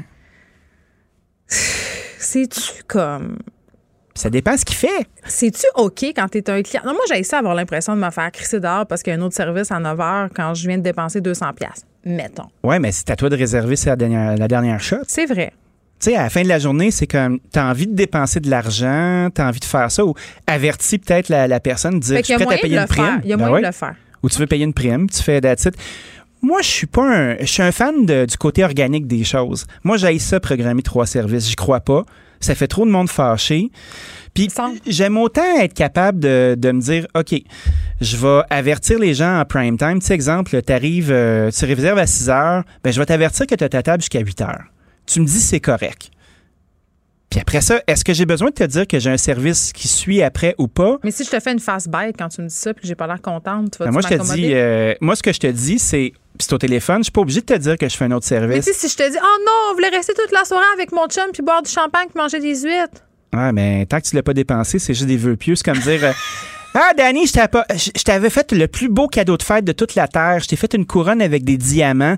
Mais je l'ai oublié à la maison. Je vais te l'amener la prochaine Il y a fois. des gens qui sont champions dans. dans Ben oui, c'est des ça. de marde, là. Qu'est-ce que je te dis? Bon, revenons au, au montage d'une brigade. Euh, Oui, monter une brigade. Euh, Qu'est-ce que ça prend? Puis surtout, qu'est-ce qu'on cherche quand il nous manque quelqu'un? Comme là, en ce moment, on est en pénurie de main-d'œuvre. C'est pas évident. C'est pas juste des gens qui coupent des pétates. Là. Ben non, Puis ça c'est c'est un problème avec la reconnaissance du métier. Tu sais, pour revenir juste à la programmation des tables, là, euh, si tu veux bien. Si j'ai envie que tu partes à 8 heures, là, Ouais. est-ce que je te dis qu'il faut que je libère la table pour un autre service? Ou je fais- le dis. Moi, Ben, moi, je ferais mieux- de te dire, euh, on est complet, on vous a trouvé quelque chose, est-ce que ça marche ou pas? Ah, j'aime ça. c'est- J'adore ça. T'es tellement un bon restaurant. Je vais aller te voir. Ben, Tu- je- la plupart du temps, c'est vrai. Tu vas tellement me schmouser, là. Je vais Oui, mais c'est sûr. content. Mais moi, je suis fabuleux dans une salle à manger. C'est sûr que oui. Tout se peut, mais tout a un prix. Euh, Moi, je suis un grand fan du oui, mais. J'ai me le faire faire, mais je suis un grand fan parce que le mot non, c'est un mot qui est très paresseux, à mon avis. Tout se peut, mais il y a un prix avec chaque affaire. Ben, Ça, c'est passionnant. Bon, euh, est-ce que tu as des échos de tes amis restaurateurs, mettons, du coin de Québec? On jase, là. Ton... Coin de Québec, j'ai mon chum euh, Fred Cyr, euh, qui est le directeur culinaire du Château Frontenac. J'espère qu'il se fera pas fermer euh, sa grande cabane parce que lui, ça lui a coûté cher à réouvrir. Évidemment, c'est pas sa maison à lui, mais c'est le bateau qui dirige. Ouais. Ça, ça va être assez, euh, assez effrayant. Je parlais à Denis Girard du Casino du Lac-Lémy ce matin. Lui, il est mis à pied depuis le 11 janvier. Il était 600 dans la brigade, euh, dans l'ensemble des casinos au Québec. Mhm. En novembre, il était rendu 3. Puis après ça, ben maintenant, il reste juste Jean-Pierre Curtin à Montréal OK, qui mais là, a- encore. ouais, OK, mais est-ce qu'on comprend les gens de se réorienter à un moment donné? Ben, certain qu'on les comprend. Hey, tu sais, mettons que tu es un jeune, puis c'est tellement beau milieu, la restauration, euh, puis c'est tellement extraordinaire. Mais mettons que tu es à l'THQ en ce moment, là, tu dois tout t'arracher. Là, je- les offres là, m'aimeront pas, là, mais tu dois tout t'arracher les cheveux de sa tête. Non, parce que tu as un Non? an, t'as un an où tu apprends des choses qui vont te suivre toute ta vie. Je pense pas que c'est le cursus scolaire, moi, qui est Ah, le problème. tu veux travailler, là, Dani? Si tu, Ben- si tu vas à l'THQ, c'est que tu veux être dans un resto. Ben, tu sais, admettons, euh, je veux pas généraliser, là, mais tu sais, t'as 19 ans, t'as 20 ans, euh, t'aurais pu passer, euh, t'aurais pu passer une année à cueillir des fruits dans l'Est, Ou en euh, dans l'Ouest. intégration en sciences humaines. Ah ouais, ou tu sais, juste euh, euh, foxer la moitié de tes cours puis être batté, tu sais, on généralise. Been là, mais- done that. Ben, ben, been there, done that, certain. Ça forme la jeunesse. Ou t'es à l'ITHQ puis t'apprends des affaires puis à un moment donné, de toute façon, il y a 3 il y a 3 de la main d'œuvre qui reste au bout de 5 ans, tu sais, fait que tu fais comme bon. De toute façon, il y aurait décroché du métier pareil. Fait que euh, l'école de cuisine, est-ce que ça sert qu'à former des cuisiniers? Moi, je pense pas. C'est juste un complément de formation communautaire. Tu apprends à cuisiner, tu as une belle acuité, euh, tu apprends à t'habiller. Tu sais comment ça marche, fait que tu peux écœurer le monde au restaurant. Tu dis, ben oui, moi, je connais ça, j'ai fait l'école de cuisine. ça, ouais, euh, ben c'est-tu quoi? Ça fait 20 ans, puis tu l'as jamais vraiment fait, fait que ta gueule. Mais carrément, le monde, c'est un facteur à ne pas négliger. quand Ouais, même. ouais, ouais, c'est ça. Mais là, tu peux faire ton SMAT puis euh, ré- réciter tes classiques. Mais, tu sais, moi, je pense pas que c'est les gens à, à l'ITHQ qui, qui freak, là. Non, non, c'est des gens qui sont déjà en train de travailler là-dedans puis qui attendent depuis des mois. Euh, ce sont des sombres nouvelles. Ce Fort sont des sombres probablement nouvelles, qu'on oui. qu'on attend euh, lors de ce point de presse à 17h qu'on va diffuser, bien évidemment, et qu'on qu'on- et, et qu'on qu'on- cocoton encore dans ma tête. Il n'y en aura pas de cocoton. Et qu'on va commenter demain, toi et moi. Ouais, puis demain, on fait la- le système de la brigade. Euh, je la garde en tête, je vous explique comment Non, mais ça marche. parce que c'est vrai, je, je veux qu'on en parle parce qu'on a tendance à sous-estimer ça. Puis quand tu vois ça aller, euh, puis c'est la mode des cuisines ouvertes dans les restaurants euh, au dernier millénaire qu'on pouvait encore y aller, tu regardes ça, tu comprends pas. Ça a l'air juste d'être un tas d'humains qui, font des affaires bien vite. Tout à là, t'entends chaud, chaud. Ouais, chaud devant, chaud derrière. Attention. ça. Aïe, aïe, aïe. Mais fait que je vous raconte ça Ça demain. t'intéresse. À demain. À demain. Pour une écoute en tout temps, ce commentaire de Danny Saint-Pierre est maintenant disponible dans la section balado de l'application et du site cube.radio, tout comme sa série balado L'Addition, un magazine sur la consommation et l'entrepreneuriat. Cube Radio. La Banque Q est reconnue pour faire valoir vos avoirs sans vous les prendre. Mais quand vous pensez à votre premier compte bancaire, tu sais, dans le temps à l'école, vous faisiez vos dépôts avec vos scènes dans la petite enveloppe. Hmm, C'était bien beau. Mais avec le temps, ce vieux compte-là vous a coûté des milliers de dollars en frais, puis vous ne faites pas une scène d'intérêt. Avec la Banque Q, vous obtenez des intérêts élevés et aucun frais sur vos services bancaires courants. Autrement dit, ça fait pas mal plus de scènes dans votre enveloppe, ça. Banque Q, faites valoir vos avoirs. Visitez banqueq.ca pour en savoir plus. Vous écoutez Geneviève Peterson. Cube Radio. On est avec Léa Sreliski. Léa, salut. Salut Geneviève. Tantôt, je parlais avec Elsie Lefebvre, euh, chroniqueuse euh, au journal, euh, des propos du professeur Attaran qui travaille à l'Université d'Ottawa, l'université qui a réagi à ces propos-là tardivement. Tu voulais parler aussi de ce sujet, ou du moins de la discrimination envers les francophones et notre relation avec le racisme. Il y a Frédéric Bérard qui a chroniqué à cet effet dans le journal Métro en disant que ça semblait être un peu à deux vitesses, notre affaire. Ben c'est c'est beaucoup à, à deux vitesses, mais en même temps, je le comprends, mais c'est un peu ça qui me sidère tout le temps avec euh, le racisme puis avec les injustices sociales. C'est que, tu sais, normalement, si tu en vis, si tu fais partie d'une minorité quelconque, euh, tu devrais pouvoir justement comprendre quelqu'un qui se fait maltraiter parce que c'est aussi une minorité. Tu sais, quelque part, par exemple, les homosexuels devraient être des alliés de la cause des femmes, par exemple, parce qu'ils comprennent comment ben lutter contre le modèle masculin traditionnel, ça les aide. sais. Puis au Québec, ben on se le cachera pas. Je veux dire, on est des francophones. On a, on a. vrai? euh, oui, c'est vrai. Je, je t'apprends ça là, là. C'est la langue qu'on parle. Nous parlons la langue française. Je pensais que Montréal était Euh, complètement colonisé par l'anglais. Écoute, je tombe en bas de ma chaise. Ben moi, je suis née à Montréal, en tout cas, puis euh, depuis que j'avoue que je suis bilingue, mais depuis que je suis petite, je- j'y parle en français, en tout cas. Peut-être qu'il faut continuer à le protéger, mais je parle en français. Et écoute, moi, quand Euh, j'étais- à partir quand je suis arrivée à Montréal, là, de mon Saguenay, je pense que j'étais venue quatre fois euh, au Jardin botanique, style, puis au stade, là, puis au biodôme. Et je suis euh, aménagée sur la rue du Parc où c'était très anglo. Et euh, dans ce temps-là, euh, je disais yes, no toaster. Puis je pense que je disais I don't know quand je savais pas euh, qu'est-ce que ça voulait dire. Je prononçais le cas. Donc, c'est là où j'étais et je, trouvais que la ville était vraiment très, très anglophone, mais c'était peut-être à cause du secteur euh, hein, où je m'étais installée. C'est ça. Mais cela dit, c'est vrai que quand, par exemple, je vais à Québec, je me rends compte à quel point ils sont plus francophones Ben oui. euh, que, que nous. Ça, c'est vrai que c'est sûr que j'ai des lunettes de... de j'ai grandi dans des quartiers francophones où est-ce que j'étais habituée aussi à entendre d'autres langues. T'as grandi où, Léa? Dans quel quartier? Euh, ben, ben moi je suis née à Outremont puis euh, mais après euh, après je suis partie à Paris puis après quand je suis revenue j'habitais à Westmount. Fait que là j'avoue qu'à Westmount il y avait un petit peu plus. Je Ça te fait dirais, bien dans la, dans la discussion. Je suis née à Outremont, j'ai grandi à Westmount. Oui, Mon privilège. Exact, exact. Mais tout cet argent ne vient pas de moi. Je veux juste le dire. Je, j'ai dégringolé l'échelle sociale. Oh non! que faut que je paye mes choses moi-même. C'est ça qui est arrivé, en fait. Et je ne peux plus jamais retourner dans le mothership si jamais euh, quelqu'un se pose la question. Je peux même pas acheter quoi que ce soit. Donc, euh, voilà. En termes d'immobilier, je salue notre génération au passage. Euh, mais euh, on s'éloigne, mais cela dit, euh, les- pour revenir aux francophones, c'est sûr que moi, par exemple, je regarde, je suis le hockey sur un site de hockey où est-ce qu'il y a un chat, OK? Il y a un Ouais. chat pour toutes les games qui se passent dans la LNH en ce moment. Puis, dès qu'il y a quelqu'un qui dit quelque chose de français, c'est anonyme, premièrement, OK? Ouais. Fait que c'est pas comme sur Twitter, là.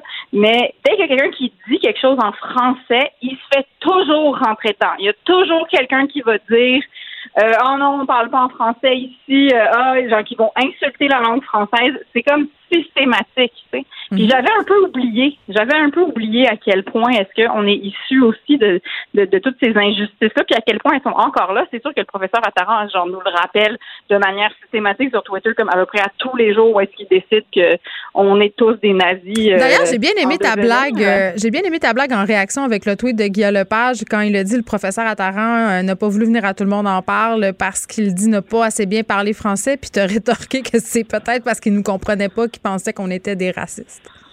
Exact. Peut-être c'est pour ça qu'il dit autant de niaiseries sur nous, c'est parce qu'il Ouais. comprend pas quand on parle. À un moment donné aussi, il y a ça, là, ça prouve aussi son ignorance. Tu sais. Puis, mais, mais dans tout ça, cela dit, là où je veux en venir, c'est que euh, je trouve que justement, c'est, je trouve ça paradoxal qu'on se bat qu'à reconnaître euh, une certaine forme systémique de, de racisme. Je trouve ça, je trouve ça bizarre que sais, quelque part, on soit toujours un peu en train de se battre contre le progrès social. Pas tout le monde, mais je trouve qu'on devrait devenir des champions dans le Canada parce que justement, c'est les francophones qui ont plus, après les autochtones évidemment, là, mais c'est les francophones qui ont, qui ont été abusés le plus par les, les anglophones et qui continuent à l'être. Donc, ce que tu dis, ce que tu dis, c'est qu'à cause de ça, on devrait être capable de plus d'empathie. Puis c'est quand même assez particulier parce que tantôt, tous les partis politiques ont voté une motion euh, pour reconnaître les propos du professeur Attalant comme étant problématiques et racistes. là. Tous les partis. Oui. Oui, oui, oui, exact. Mais je parle, je pense que je parle plus d'un progrès social, genre, entre nous. Je trouve qu'il y a beaucoup de gens qui se butent à juste reconnaître que c'est sûr que les Blancs ont un privilège dans notre société, puis c'est sûr que toutes les anecdotes de racisme que vivent les gens euh, qui sont pas des Blancs et qui sont pas des francophones dans notre société, ben tout ça, ça s'accumule, puis à un moment donné, ça rentre dans nos institutions, puis ça tisse un système, qu'on le veuille ou non, tu sais, ça tisse des réflexes qui sont peut-être inconscients ou non, qui sont, qui sont complètement conscients. Puis c'est vrai que ça fait du racisme systémique, je comprends pas pourquoi est-ce qu'on s'obstine sur les mots. En tout cas, ça c'est juste moi, c'est juste que je continue à marteler ce clou-là parce que je trouve que c'est un éléphant dans la pièce, puis je trouve que ça, ça va à l'encontre d'un progrès. Puis, Ben, est-ce que tu as vu l'entrevue où Patrick Huard euh, explique à Yann Lafrenière le concept de racisme systémique à la tour? C'était assez génial quand même. Là. Euh, parce que c'est ça, et lui aussi il utilisait ce concept-là de les Québécois sont, sont victimes aussi de racisme systémique, c'est ça? Ben non, c'est qu'en fait, le gouvernement Legault refuse de reconnaître le concept de racisme systémique comme chacun sait. Puis, tu sais, on se cache un peu toujours derrière la doléance suivante, c'est-à-dire que c'est un, un, débat qui est sémantique et qu'on devrait euh, se concentrer sur lutter contre le racisme. Tu sais, mais c'est ça, c'est comme tout le temps un peu à deux vitesses. C'est un peu ça qui est déplorable, Mais- à mon sens. Mais puis je trouve pas que ça soit tellement sémantique que ça parce que techniquement c'est un petit peu comme la culture du viol. Tu sais, moi aussi je trouvais que le terme culture il était fort, le mot viol il est horrible. Oui, oui, c'est pas le fun. moi- non, c'est ça, c'était pas le fun, mais sauf qu'à un moment donné, tu sais, s'il y a une grande partie des femmes qui s'entendent sur, euh, sur un terme, sur une définition, puis que non, il est pas le fun, puis non, c'est pas le fun de reconnaître que notre société euh, contient du racisme. Il y a personne qui aime ça, ces conversations-là, mais à un moment donné, c'est parce qu'il y a une prise de conscience qui doit être faite, puis je trouve qu'on recule quand on refuse un mot qui est accepté par les gens qui vivent du racisme. Tu sais, c'est juste ça. Euh, puis je trouve qu'en tant que Québécois, on devrait être bien placé pour au contraire le reconnaître ça. C'est vrai. Voilà. Euh, on déménage complètement ailleurs. Euh, Est-ce qu'on va euh, s'insurger contre les journées pédagogiques? La semaine passée, c'était les petits maudits pantalons de plastique. Et là, par ailleurs, à partir de demain, on va falloir ressortir euh, ce qu'on appelle euh, au. Saguenay. Oui, le bas de soute. Nous, on appelle ça le bas de soute.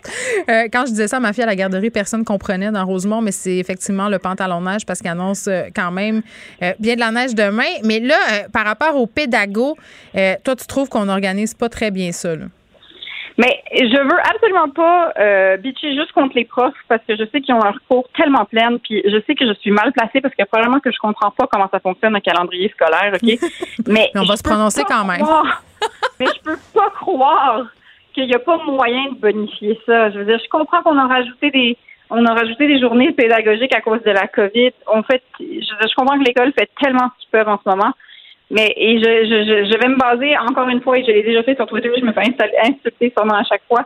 Mais je vais me baser sur le calendrier scolaire français parce que je comprends pas comment ils y arrivent puis on n'y arrive pas. Ok, moi je suis allée à l'école française ici, puis on avait 180 jours d'école, puis les Québécois ont 180 jours d'école, mais on n'avait pas de journée pédagogique. Ok, genre tout était ramassé sur des semaines de vacances. Et je comprends pas pourquoi ils ne fait pas ça. Puis je veux dire, je suis sûre que peut-être que Mais là, ce qu'on je- nous dit, euh, Léa, c'est que ce sont des journées où les profs euh, font du travail, euh, en profitent, en Oui, guillemets, les- pour faire du- des, des réunions. Mais moi, moi ce qui, ce qui m'insupporte, c'est davantage le fait que les journées pédagogiques ne soient pas coordonnées à l'intérieur de la CSDM. Euh, C'est ça. Après, il y a ça. Je ne comprends pas comment ça fonctionne. Puis encore là, il y a sûrement des gens qui pourraient me renseigner. Ou je pourrais avoir Google aussi, vous allez me dire. Mais euh, je comprends pas comment, par exemple, si tes enfants vont pas tous à la même école, ils n'ont pas toutes la même journée pédagogique. Ça n'a aucun Ben, sens. c'est ça. Fait que moi, une se- euh, un bon exemple de ça, le mois passé, j'ai eu une semaine où mes enfants ont eu trois pédagogues dans trois journées différentes. Donc, mes enfants étaient trois jours en pédago euh, pendant toute la semaine, donc il fallait que je m'arrange trois fois pour trouver une solution. Tu sais, parce que je les envoie pas euh, au, euh, je les envoie pas dans aux journées planifiées. Puis de toute façon, ma fille au secondaire, tu penses qu'ils ont des activités là? Non, non. Fait qu'il fallait que je Ben, m'organise avec cette affaire-là. Ben c'est ça, parce qu'en ce moment, de toute façon, il n'y a pas de sortie non plus à cause de la COVID. Puis, je veux dire, juste en temps normal, c'est parce que c'est sûr qu'après, genre, ça nous handicape dans notre horaire. Puis, bon, genre, oui, il y a du service de garde, mais c'est juste que c'est quand même compliqué. Je peux pas croire qu'il n'y a pas moyen de simplifier tout ça. Je veux dire, c'est... On a ajouté en plus cette année des journées pédago pour que les profs, euh, mais qui en ont besoin. C'est ça aussi, il faut faire attention là, parce que les profs les réclament, les demandent pour s'organiser. Euh, mais euh, des, des gens qu'on n'entend pas souvent par rapport aux journées pédagogiques, ce sont les personnes qui travaillent dans des services de garde, ceux qui organisent tout ça, ceux qui se ramassent avec tout ça. Parce que je sais pas si tu le sais, là, on a beaucoup parlé des profs, Léa, pendant la COVID, et, et c'est normal, ils font un travail et, et s'adaptent et sont quand même aux premières loges, mais les gens au service de garde qui ont souvent des salaires de Ben oui. crève fin, il faut le dire, qui ont des horaires euh, vraiment déconstruits. Là, genre, tu arrives le matin, tu t'en vas, tu reviens après. Euh, ils ont presque aucune sécurité d'emploi, qui ont dû colmater toutes les brèches du système scolaire, qui ont dû être là quand les travailleurs essentiels étaient au travail. Euh, ces gens-là, on les ont pas beaucoup entendus et souvent, c'est eux qui pallient pour toutes les incongruités d'horaire du système scolaire. Ce sont les gens des services de garde. Ben, c'est clair. Et je me souviens que le directeur du service de garde m'avait entendu à la radio, justement, qui m'avait écrit pour dire comme, mais nous, il n'y a jamais personne qui parle de nous. Genre, il n'y a jamais personne qui parle Ah, de à quel point il faut qu'on s'adapte. On a parlé d'eux aujourd'hui. On a fait œuvre utile. Et nous, nous nous sommes insurgés contre les journées pédagogiques, les pantalons de plastique et le retour euh, de la neige. On a, nous. on a chialé contre Dame Nature. C'est, j'aime ça dire Dame Exactement. Nature. Léa Sreliski, merci beaucoup. Ça me fait plaisir. À bientôt, Geneviève. La Banque Q est reconnue pour faire valoir vos avoirs sans vous les prendre. Mais quand vous pensez à votre premier compte bancaire, tu sais, dans le temps à l'école, vous faisiez vos dépôts avec vos scènes dans la petite enveloppe. Hmm, C'était bien beau. Mais avec le temps, à ce compte-là vous a coûté des milliers de dollars en frais, puis vous ne faites pas une scène d'intérêt. Avec la banque Q, vous obtenez des intérêts élevés et aucun frais sur vos services bancaires courants. Autrement dit, ça fait pas mal plus de scènes dans votre enveloppe, ça. Banque Q. Faites valoir vos avoirs. Visitez banqueq.ca pour en savoir plus.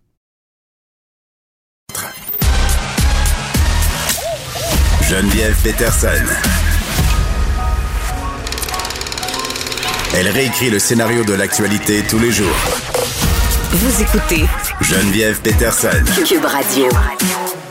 Vincent Dessureau est là. Vincent? Salut. Écoute, euh, peut-être que les gens dans certaines régions vont avoir envie de le réécrire, le scénario euh, de l'actualité. Oh. Oui, parce que là, le gouvernement Legault qui s'apprête à annoncer un, resserrage des mesures est pas à peu près, là. Ouais, euh, vraiment, ça risque d'être une difficile journée pour les gens de deux régions. Euh, on sait que ce point de presse-là surprend un peu tout le monde, l'annonce d'un point de presse le lendemain d'un autre point de presse où M. Legault était plutôt euh, rassurant, disant que ah, à Québec, les- le système hospitalier allait prendre la pression sans trop de problèmes. Tout ça semble avoir changé très rapidement.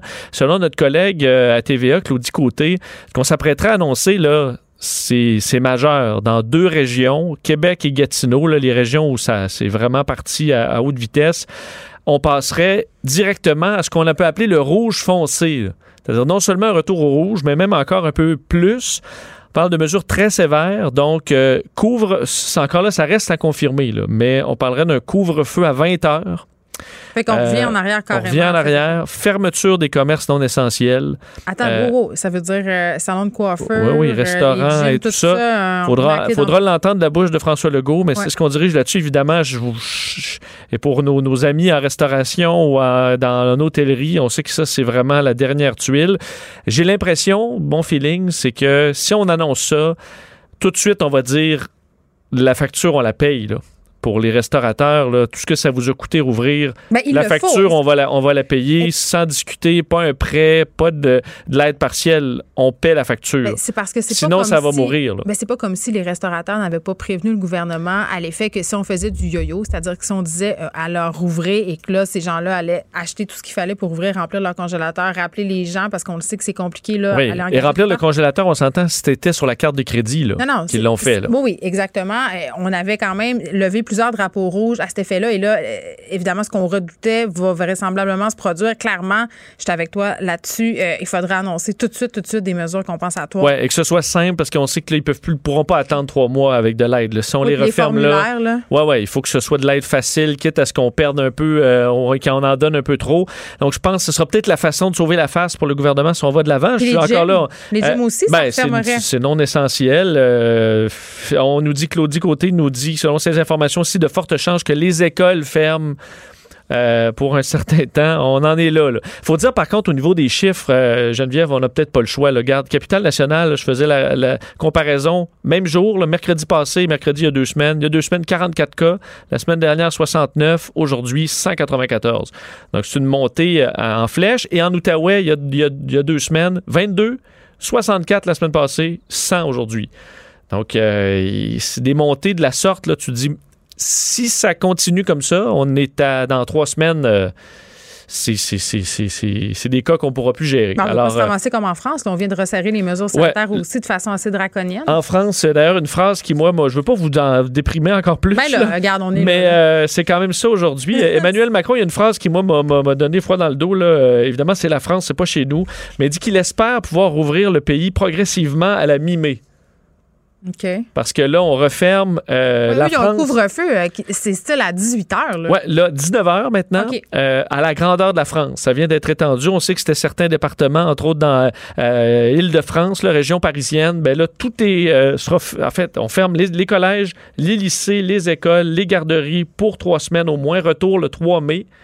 Euh, on annonce l'accélération de la vaccination si on le souhaite, augmentation des lits en ce qu'on appelle la réanimation, là, donc le- les soins intensifs en France, euh, pour passer de 7600 lits à 10 000 lits. Alors on s'attend qu'on aura besoin de ces lits-là. Euh, D'ailleurs, je vais te faire entendre un extrait de- d'Emmanuel Macron aujourd'hui. C'est sept- la septième fois qu'il fait ça, euh, devoir annoncer ce genre de mesures. Ouais. On peut l'écouter. Celle-ci est aussi plus dangereuse qu'à l'automne, ce qui fait que le virus est plus contagieux, mais aussi plus meurtrier. Les services de réanimation ont à prendre en charge des personnes en bonne santé qui ont aujourd'hui 60 ans, même 50 ans, quelques-uns parfois plus jeunes. Retenez un chiffre, 44% des patients en réanimation ont aujourd'hui moins de 65 ans. Alors, euh, des choix très difficiles pour euh, les gouvernements et ce sera le cas aujourd'hui pour François Legault. Alors, à 17h, on va surveiller ça, évidemment. On sera en direct là-dessus euh, dans l'émission du retour tantôt. Puis en attendant, j'ai envie de dire aux gens des régions concernées qu'on est avec eux. On s'accroche. Ah oui, absolument. Ça fait longtemps. et puis, on espère que l'effort vaccinal se poursuive, qu'on puisse se sortir de ce tunnel pandémique. Vincent, merci. On t'écoute dans quelques instants. Frédéric Mockel à la recherche. Merci également Luc Fortin, Maude Boutet, Sébastien Laperrière à la mise en onde. Merci à vous, les auditeurs. On se retrouve demain à 13h. Cube Radio.